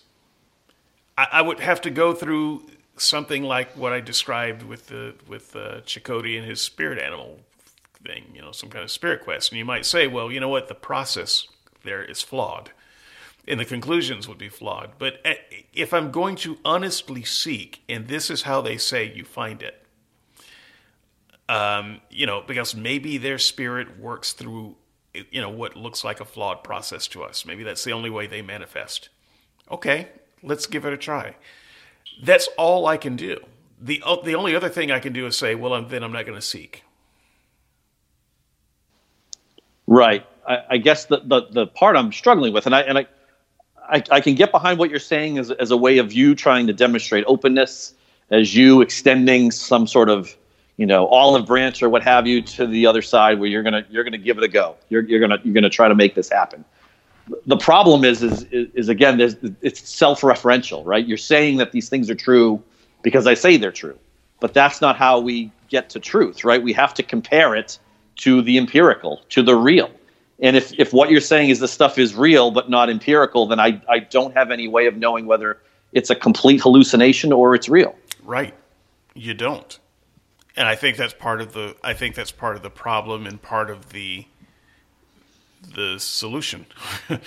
uh, because for the Christian, their belief is completely unfalsifiable. And clearly their God likes appearing in ways that are that are not falsifiable. So he does appear in the vision. He does appear in the hallucination. He he appears after you've fallen off your horse and hit your head. That's that's when he talks to you. So it it could be that the only way to get to the real God is to have one of these experiences where he likes to hide. Right. And then you would need to find a way of separating out that it was a real experience from God and not just the result of you hitting your head without a gun. And I and I would say, if I'm speaking for the Christian, no, what you actually would need is uh, to simply determine whether you have faith in that experience or not. Right. So, uh, so you've introduced the word faith here. So we're moved on from you know things that we can demonstrate are real we've gone to the I'm going to believe it because I want to believe it. And if that's all they're saying they're doing is I believe it because I want to believe it, then fine, then we're done. Because I, I have no pushback for you. You believe whatever the heck you want, but you can't come at me with this is something I should believe if it's completely and, and entirely um, contributed to your own volition that you're just choosing to believe it because you want to. So this experiment of trying to find God is not any way to help someone who's not in the search find God. And once again, it's, it's not like Christians are helping me figure this out. so right. I'm having to create a bit of fanfic to make this happen. uh, so I, I grant that I might get some of this wrong, but this is what I'm left to do. Uh, right. I don't I don't have anything else to work with except my own experience as a Christian. Uh, so it could it could very well be that one does have to at least want to believe in order to believe. So if if that means setting myself up for an an experience that I cannot distinguish between uh, a, a non-veridical experience, that's what I'll do. And and then and then see what I think about it after that. Because if there is some kind of magic in this where God is communicating with me, He will cancel out my my um, impulse for reason and logic, and and I'll be babbling on like Christians, uh, talking about properly basic beliefs. And and if He is not there, He won't be able to cancel out my um, my my analytical side. So I'm not I'm not going to throw my analytical side away it's still there. But uh, you know, if this is how God talks to you, I want to give Him a chance to talk to me in the in the uh, illusion. Right, and I, I, I, I really uh, applaud you for for for, do, for for for going down. You're going deeper than this road than I expected you to. But I, I think it's, I think it's hopefully uh, showing uh, the sincerity that we opened the show talking about. Uh, my reaction to this a little bit is is it impossible? Uh, you know think about think about completely pure water and then downstream is a glass and then the only thing in between the pure water and the glass is a dirty filter. You know it's is impossible for the glass to get at the pure water if the only way the water comes down is through the dirty filter. I have a, I have a, a, a feeling like this is a good analogy for you know we're flawed mortal human beings how is it possible to glean divine info if the only way we're doing it is through a dirty filter, which is ourselves? How we can't confirm these things as true. We have no mechanism for identifying them. We don't know whether we're just deluding ourselves or we're getting genuine inputs. it might just be there's there's a there's a there's an observer error here. There's just no way you can get to this information because of the tools we have at our disposal. Yeah, well, eh, so there are other uh, Star Trek uh, Voyager episodes that I could cite uh, for this, but uh, let me go with uh, the movie uh, Contact. I think that was the I- name of the movie. I love I loved that movie. Absolutely loved it. Yeah, me too. It was it was it was brilliant. Um, and you know, in in that last scene, you know, yeah, spoiler, we're spoiling a what 20, 30 year old movie now. Um, I think we're outside the spoiler window. I think we're good here. yeah, um, but we'll just set off the spoiler horn anyway. Okay. That, that was fun. We should we should do that more often on the show. no, you will never do that horn again. no. anyway, sorry. So, So- sound the alarm, skeptic alarm. Sound it. we we're gonna have to workshop the alarm. Um, so um, yeah, in that movie, uh, the lady she follows the instructions after they fail to follow the instructions the first time and their ship blows up or whatever.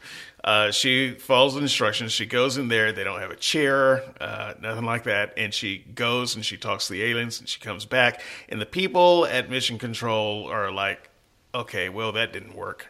Because from their perspective, nothing happened. She didn't go anywhere. And from her perspective, she went across space and time and talked, had a, had a nice chat with some aliens.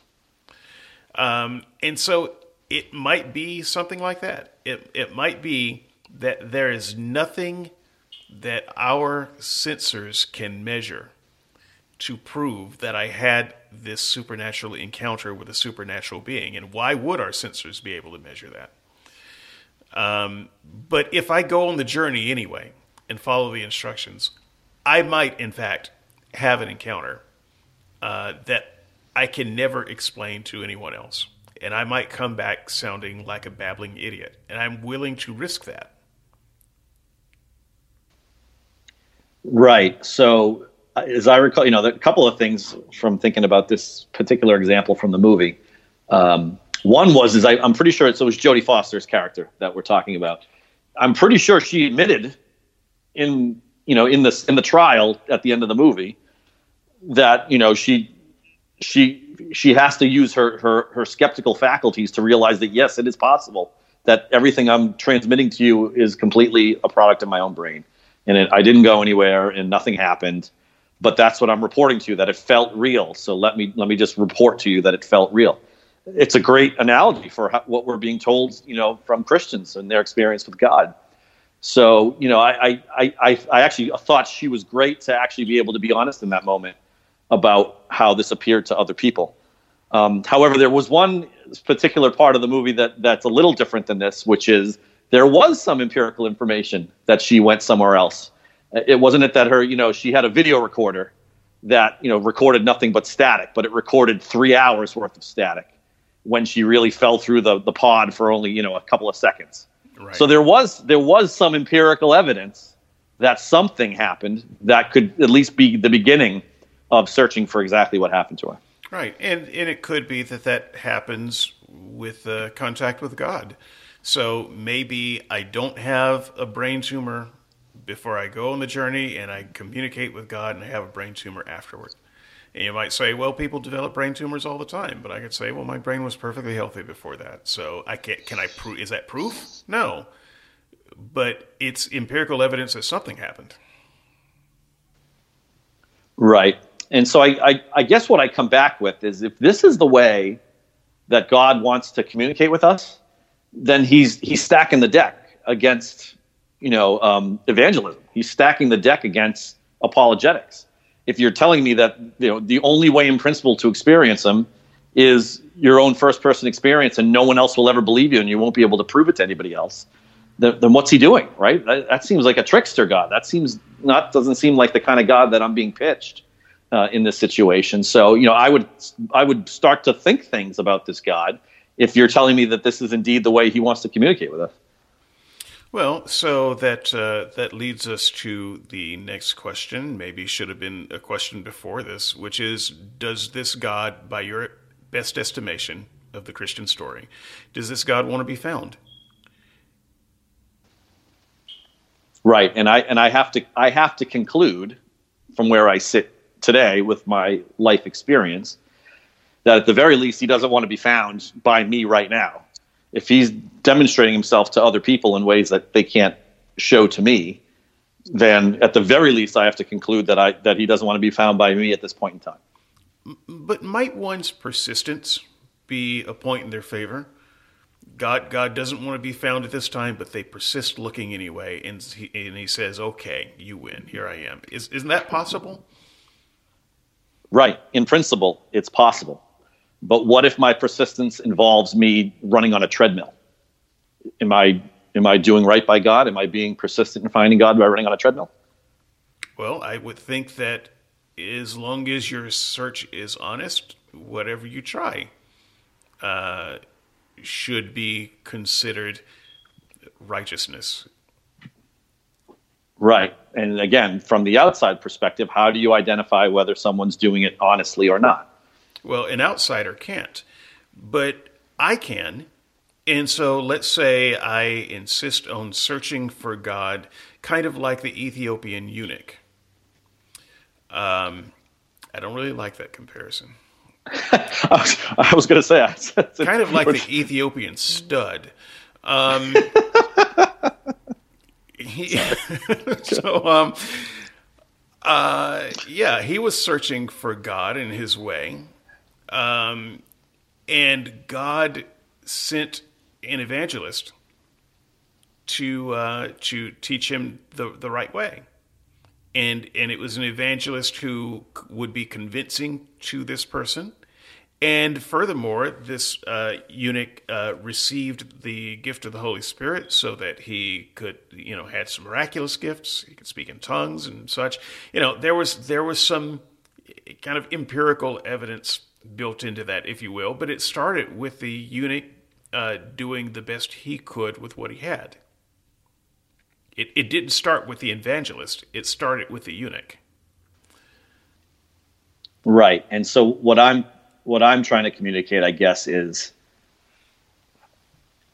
if I honestly don't know how to find God, how can I honestly do anything in search of this God?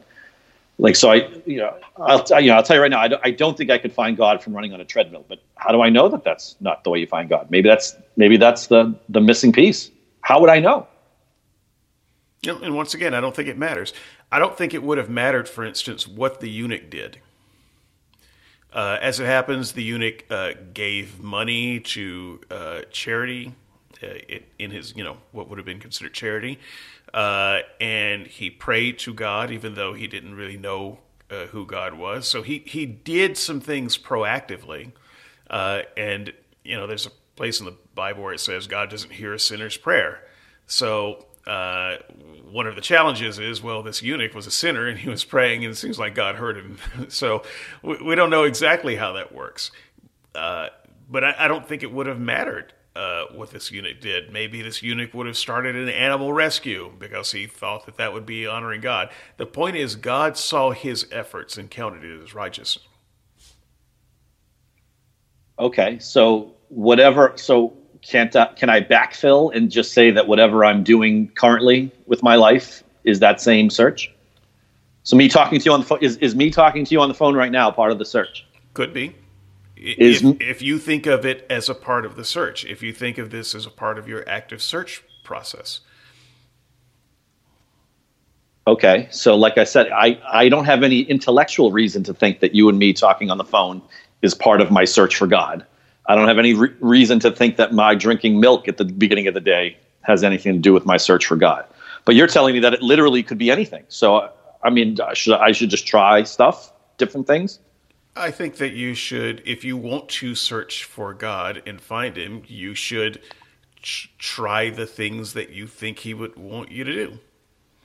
And and if if you don't have anything more than what you can imagine that He wants you to do, and and you use your best guesses and your most sincere effort to do it, I think he would honor that.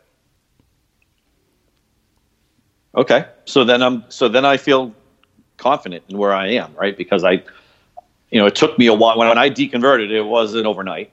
You know, it took a while.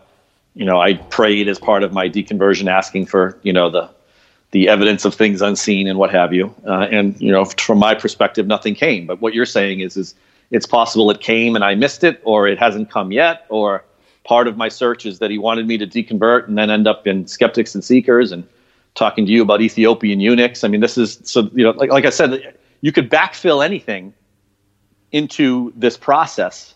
What I'm hoping to do is to have good reason to start a new process that's going to yield results. Right. So a lot of this is post hoc rationalization, to be sure. Uh, we are we're creating fanfic and we're um, doing some retconning. Um, absolutely, I I admit that, but that's that's the best we can do right now. And so I still think that's a reasonable process if it's the best you can do. Uh, so that said, if if if this God is there uh, please don't let me say Molinism. Molinism. Oh God, you let it out of my mouth. Um, you just you're grabbing all the, the, the, third, fourth, and fifth rail. You're grabbing them all. Uh, yeah, and, and peeing on them, which I understand is not not good. Bad um, idea. Bad idea. Yeah, but if so, if you if you say that God maybe has his reasons for wanting to get you and me out of the church that we were in, uh, I could make a case for that because you could say, well, the type of Christianity you were in was bad. And if you had continued down that path, you would have ended up in hell.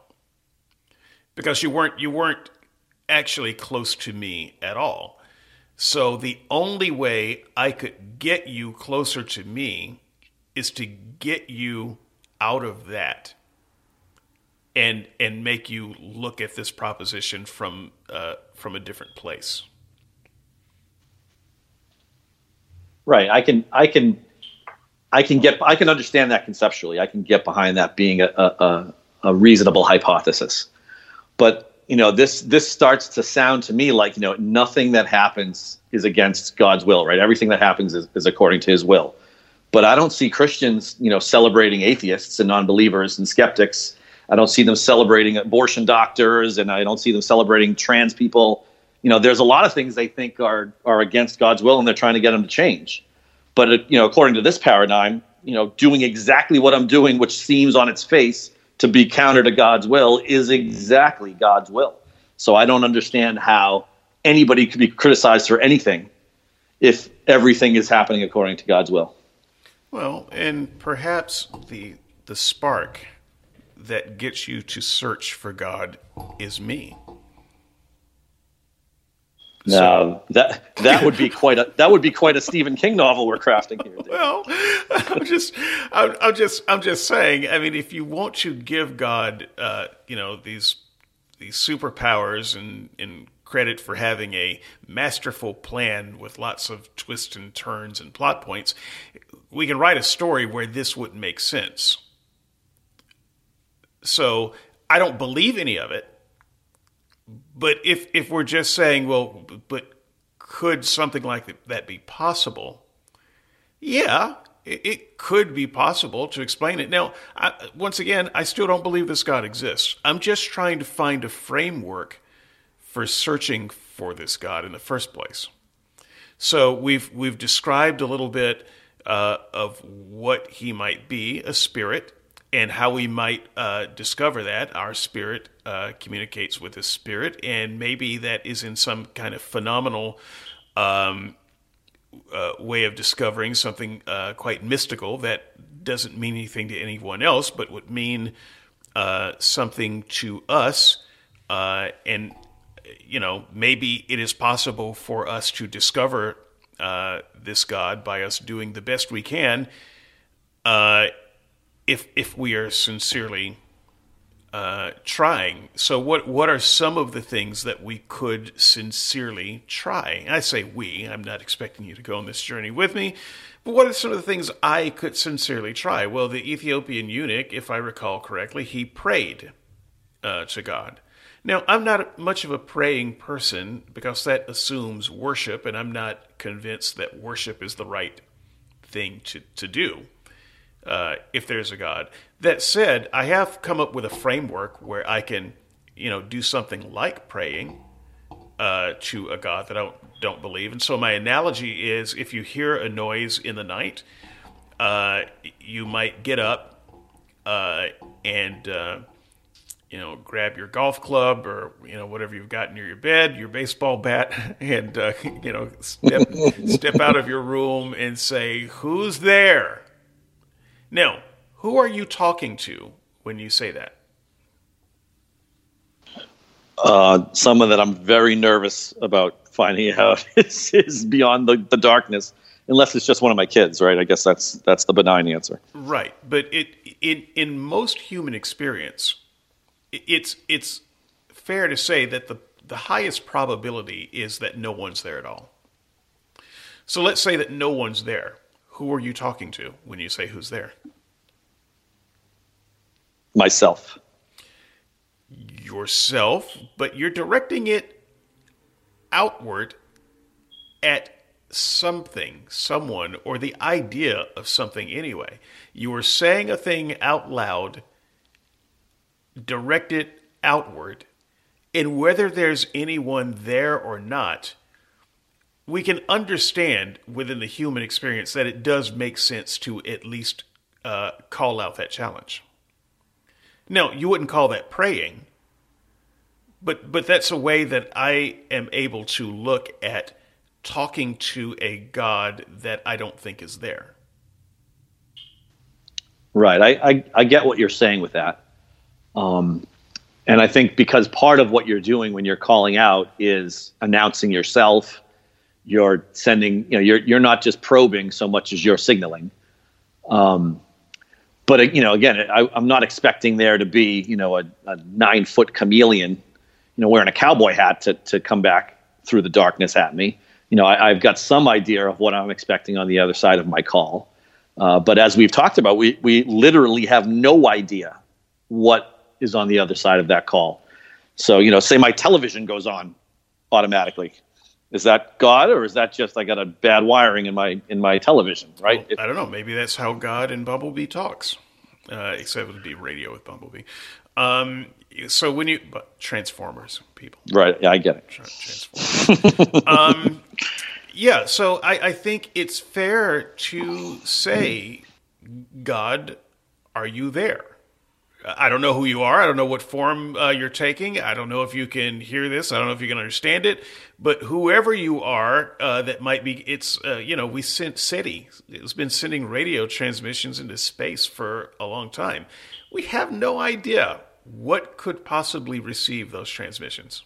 But it's our way of speaking into the void and saying, hey, are you there?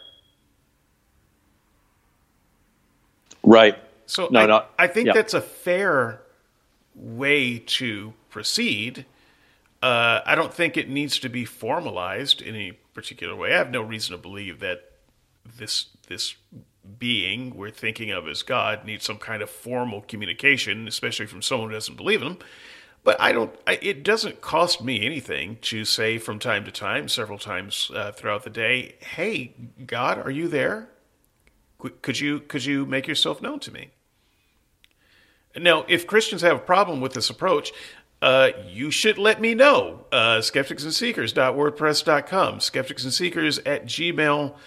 Uh, I would like to hear from you, but otherwise, uh, short of that, I, I just kind of have to create my own prayerful style communication um, and try it, it seems like if I am able to ask the question, and if there is someone out there who can hear it, it is on them to answer me. And if they don't answer me, in whatever way they answer me, I just need to be quote unquote open to the number of ways they can uh, answer me. But if I don't get anything, uh, or anything that I can recognize, I don't see how that's my fault. But I, I can at least speak into the void and try. Yeah, I, like I said, I, I mean, I, I give you a lot of credit. I, I can get behind that um, sort of strategy. I still think we we're, we're struggling with a uh, you know a mechanism issue here. But if what you're saying is is is literally anything of that nature should be a, a, a better first step than nothing, then sure, You know, let's let's take the first step together. That's fine. Right, because the the whole idea is not for God to convince me to be able to convince you. It's just Right. for him to convince me. I'm the one looking for him. so um, it doesn't matter if what convinces me convinces you. Don't care. uh, search for your own damn God. you know? well, since you're being so so uh, inviting here, David, yeah, I, I, thanks for having me on the call. I can't I can't say that what would work for me would work for you, but if you've got better suggestions, I'll take them. Anybody. I um so um th- that's the prayer aspect. Um I got to tell you, I don't want to go to church.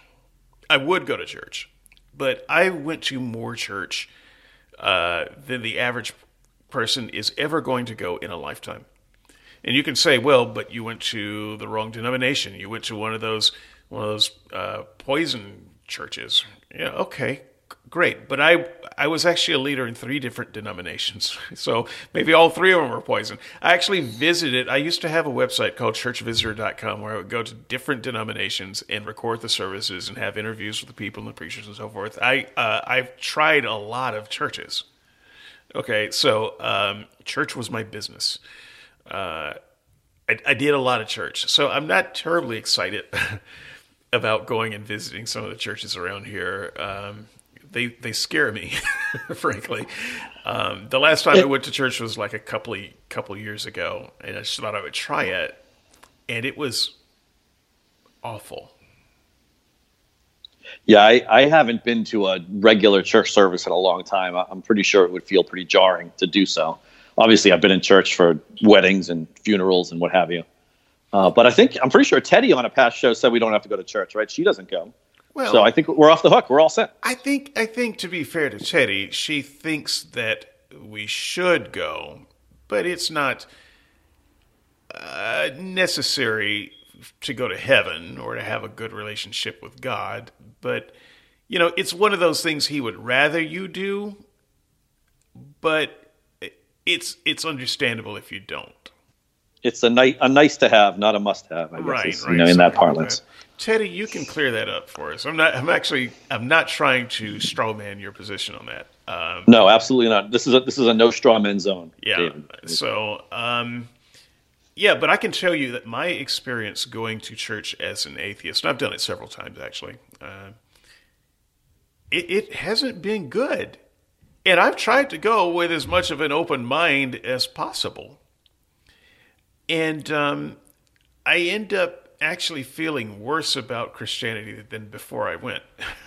that's that's been my experience every time. Um, so, you know, if, if someone says I need to encounter God, I, you know, at church, I'm just I'm very hesitant about that. And yet, I know that there's that passage in the Bible that says, "Where two or three are gathered together in my name, there I am in the midst of them." So, does that count on the internet? You know, if two or three are gathered together in His name on the internet, can I join a forum, for instance? Um, and get the same benefit, I I I wouldn't mind trying that. You know, find you know finding some Christian discussion groups and uh, joining in. But my experience with church is that I've experimented with this so many times. It's a little bit like reading the Bible. I've done it so many times. Uh, I've simply not. I feel like I've run that particular experiment and gotten no respo- results. And so I'm just wondering if there's a another method of being where two or three are gathered in His name besides going to church.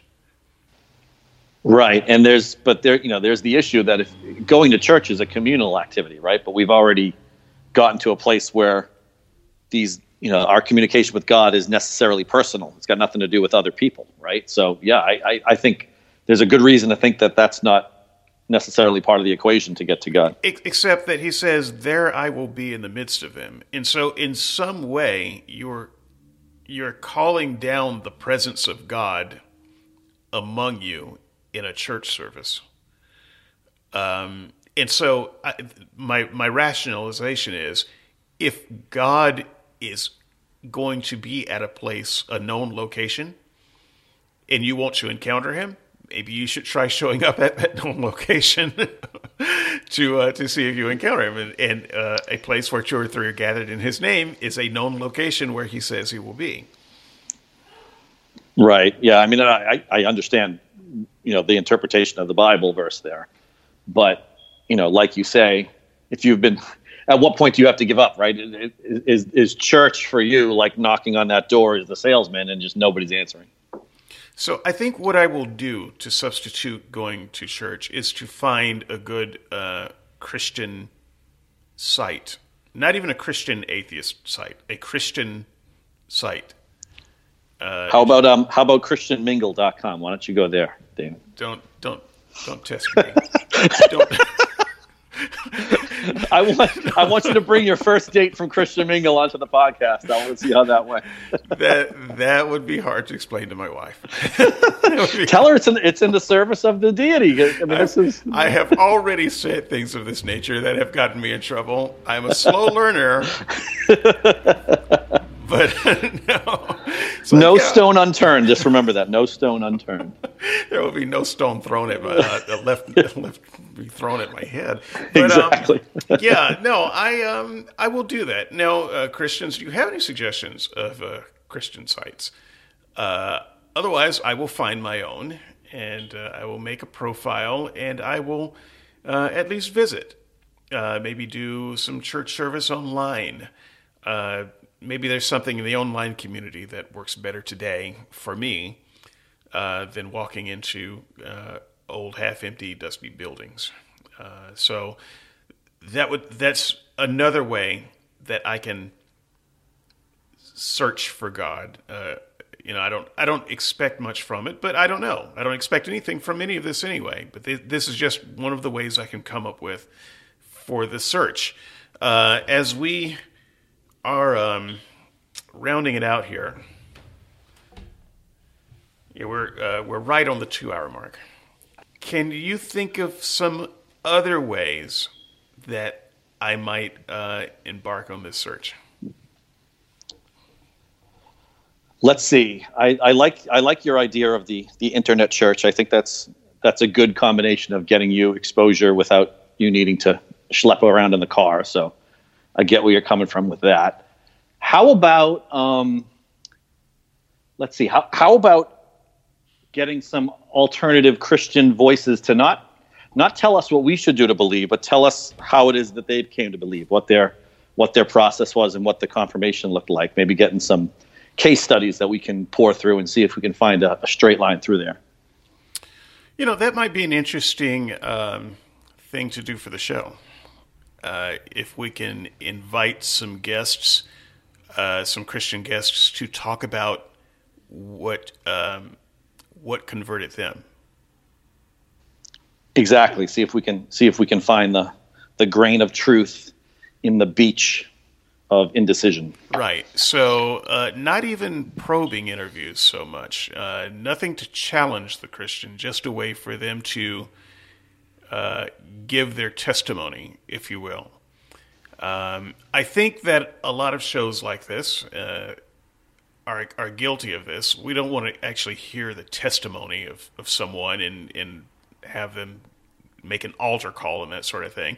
We want to have a conversation. But I think maybe um, maybe an, an honest search in using the medium that I have and the microphone that I have and the audience that I have left. Um, it may be a fair thing to give some Christians a chance to make their pitch uh, and and give their particular testimony as to what converted them. Uh, I think that would be an interesting thing to to learn more about. Now, I, I have some judgments about what it is that why Christians believe. But just setting aside my judgment, it, it may be useful to listen to Christians talk about why they believe.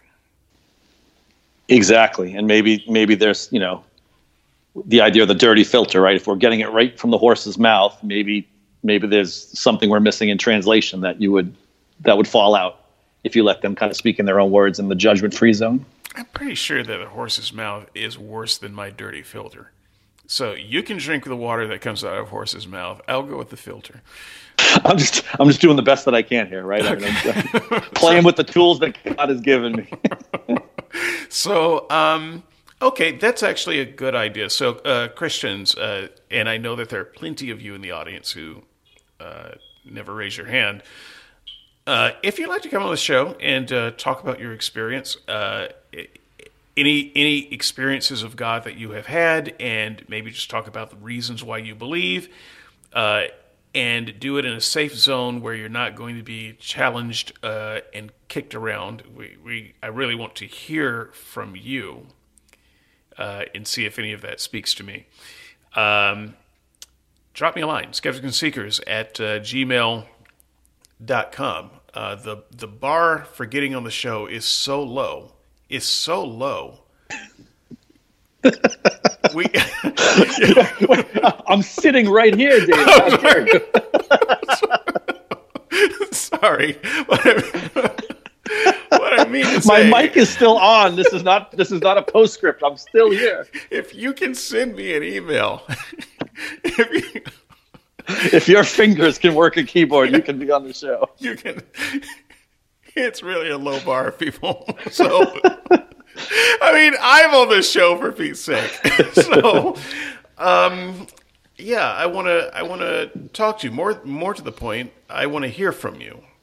Uh, so, this this might be interesting. I'll I'll see what I can find. I've I've actually got some feelers out to uh, some other Christian voices that uh, the audience may not be familiar with uh, to talk about some specific topics. But uh, yeah, I I uh, would be interested in doing that. Brian, would you uh, would you like to be a, a person who sits in on those shows as moderator slash questioner? Um, because it would it would be nice to have another perspective uh, on this. Yeah, I th- yeah, I, th- I mean, I, I you know, I, I think I think that would be something that I could I could bring something to the table. I'm certainly interested in the outcome of that. So yeah, I think you know, as long as I'm over that low bar as we're talking about, I'm happy to, to play the role. Yeah, um, honestly, the, but let me tell you how low the bar is. All you have to do is say yes. we will make it work. so, um, okay, so I think I think that's a good baseline here. I, I have one or two. Uh, well, actually, I think I will drop my conclusion in. So, if you Good. don't mind, allow me to um, just spend a couple of minutes on my concluding thoughts. Yeah, I'm I'm the host today. You're the guest, so please you you do your thing. other gods. Um, am I doing the wrong thing by seeking the Christian God only? Because by by seeking the Christian God only, it seems like there has to be some buy-in into the Christian God story, which is that he is the only God. Also, that he is a jealous God. So you get the sense that he wouldn't wouldn't much appreciate me seeking uh, other gods, even if there were other gods to be found. So if I were to to seek other gods at the same time as I was seeking the Christian God, that might be construed as well. You're not really, excuse me, sincere about seeking God. This is a conundrum for me because I am sincere about unearthing any God that there might be. Uh, because it could be that the Christian God is not the God, or maybe he's not the only God. Maybe he's a God who walks around with his chest puffed out saying, Oh, I'm the only God, and all the other gods are saying, Yeah, there he goes again. So, um, how do you conduct an honest search for quote unquote God and not ha- leave that open for all possible gods. And then if I do get a, a hit on a god being open to all gods, how do I know which god I got? Um, so there's some challenges here in the kind of search that I am embarking on.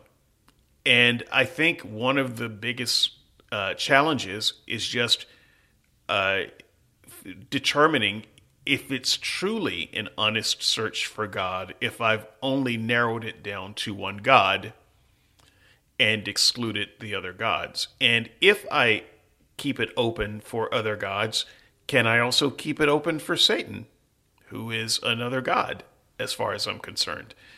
Uh, so while I am praying to God and calling out into the void and asking if He's there, would it also be okay for me to uh, work a Ouija board five minutes a day? I, I don't. I don't know the answers to these questions, but it seems like an honest search for God has to include um, a, a broader uh, area to search and, and a broader um, grouping of gods, possible gods to look for.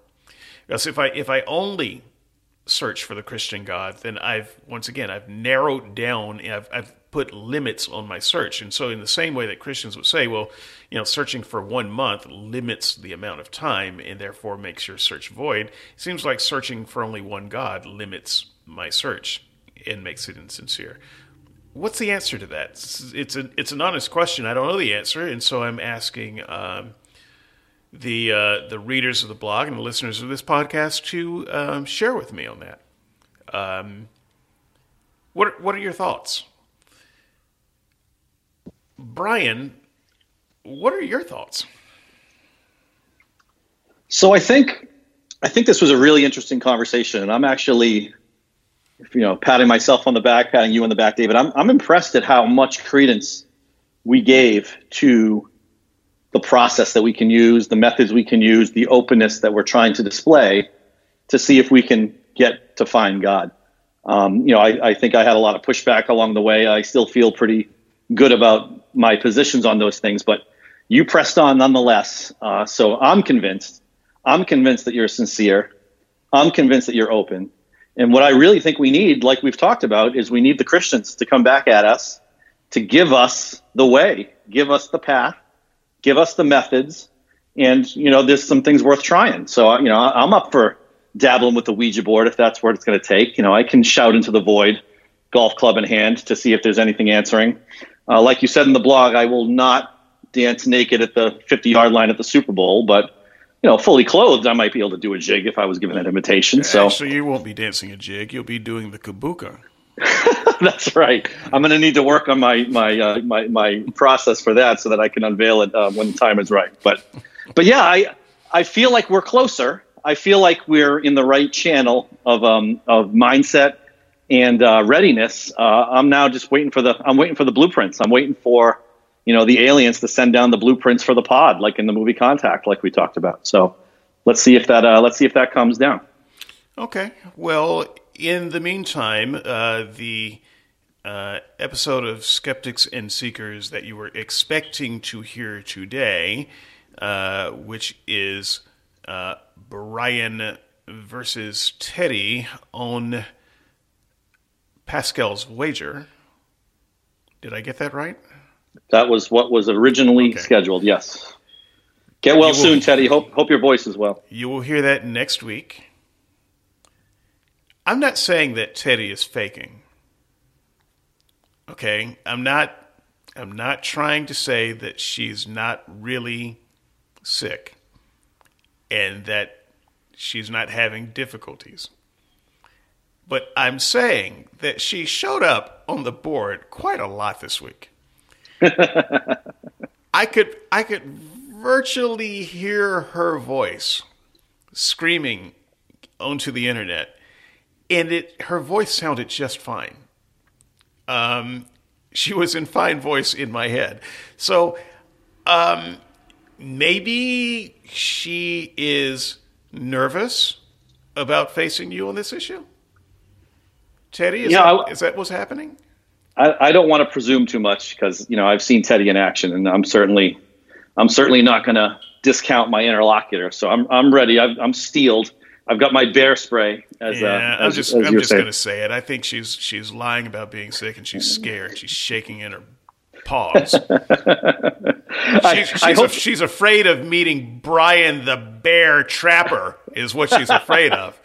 Um, I like the uh, I like the skeptics and seekers taking a stir a turn like WEE. So this is you know we're we're bringing this up a notch. I love it. So, uh, yeah. So if if Teddy gets over whatever has got her now, fear, uh, you will hear her next week facing Brian on the question of Pascal. Trust me, you don't know Pascal until you've heard next week's podcast. See you later. Take it easy.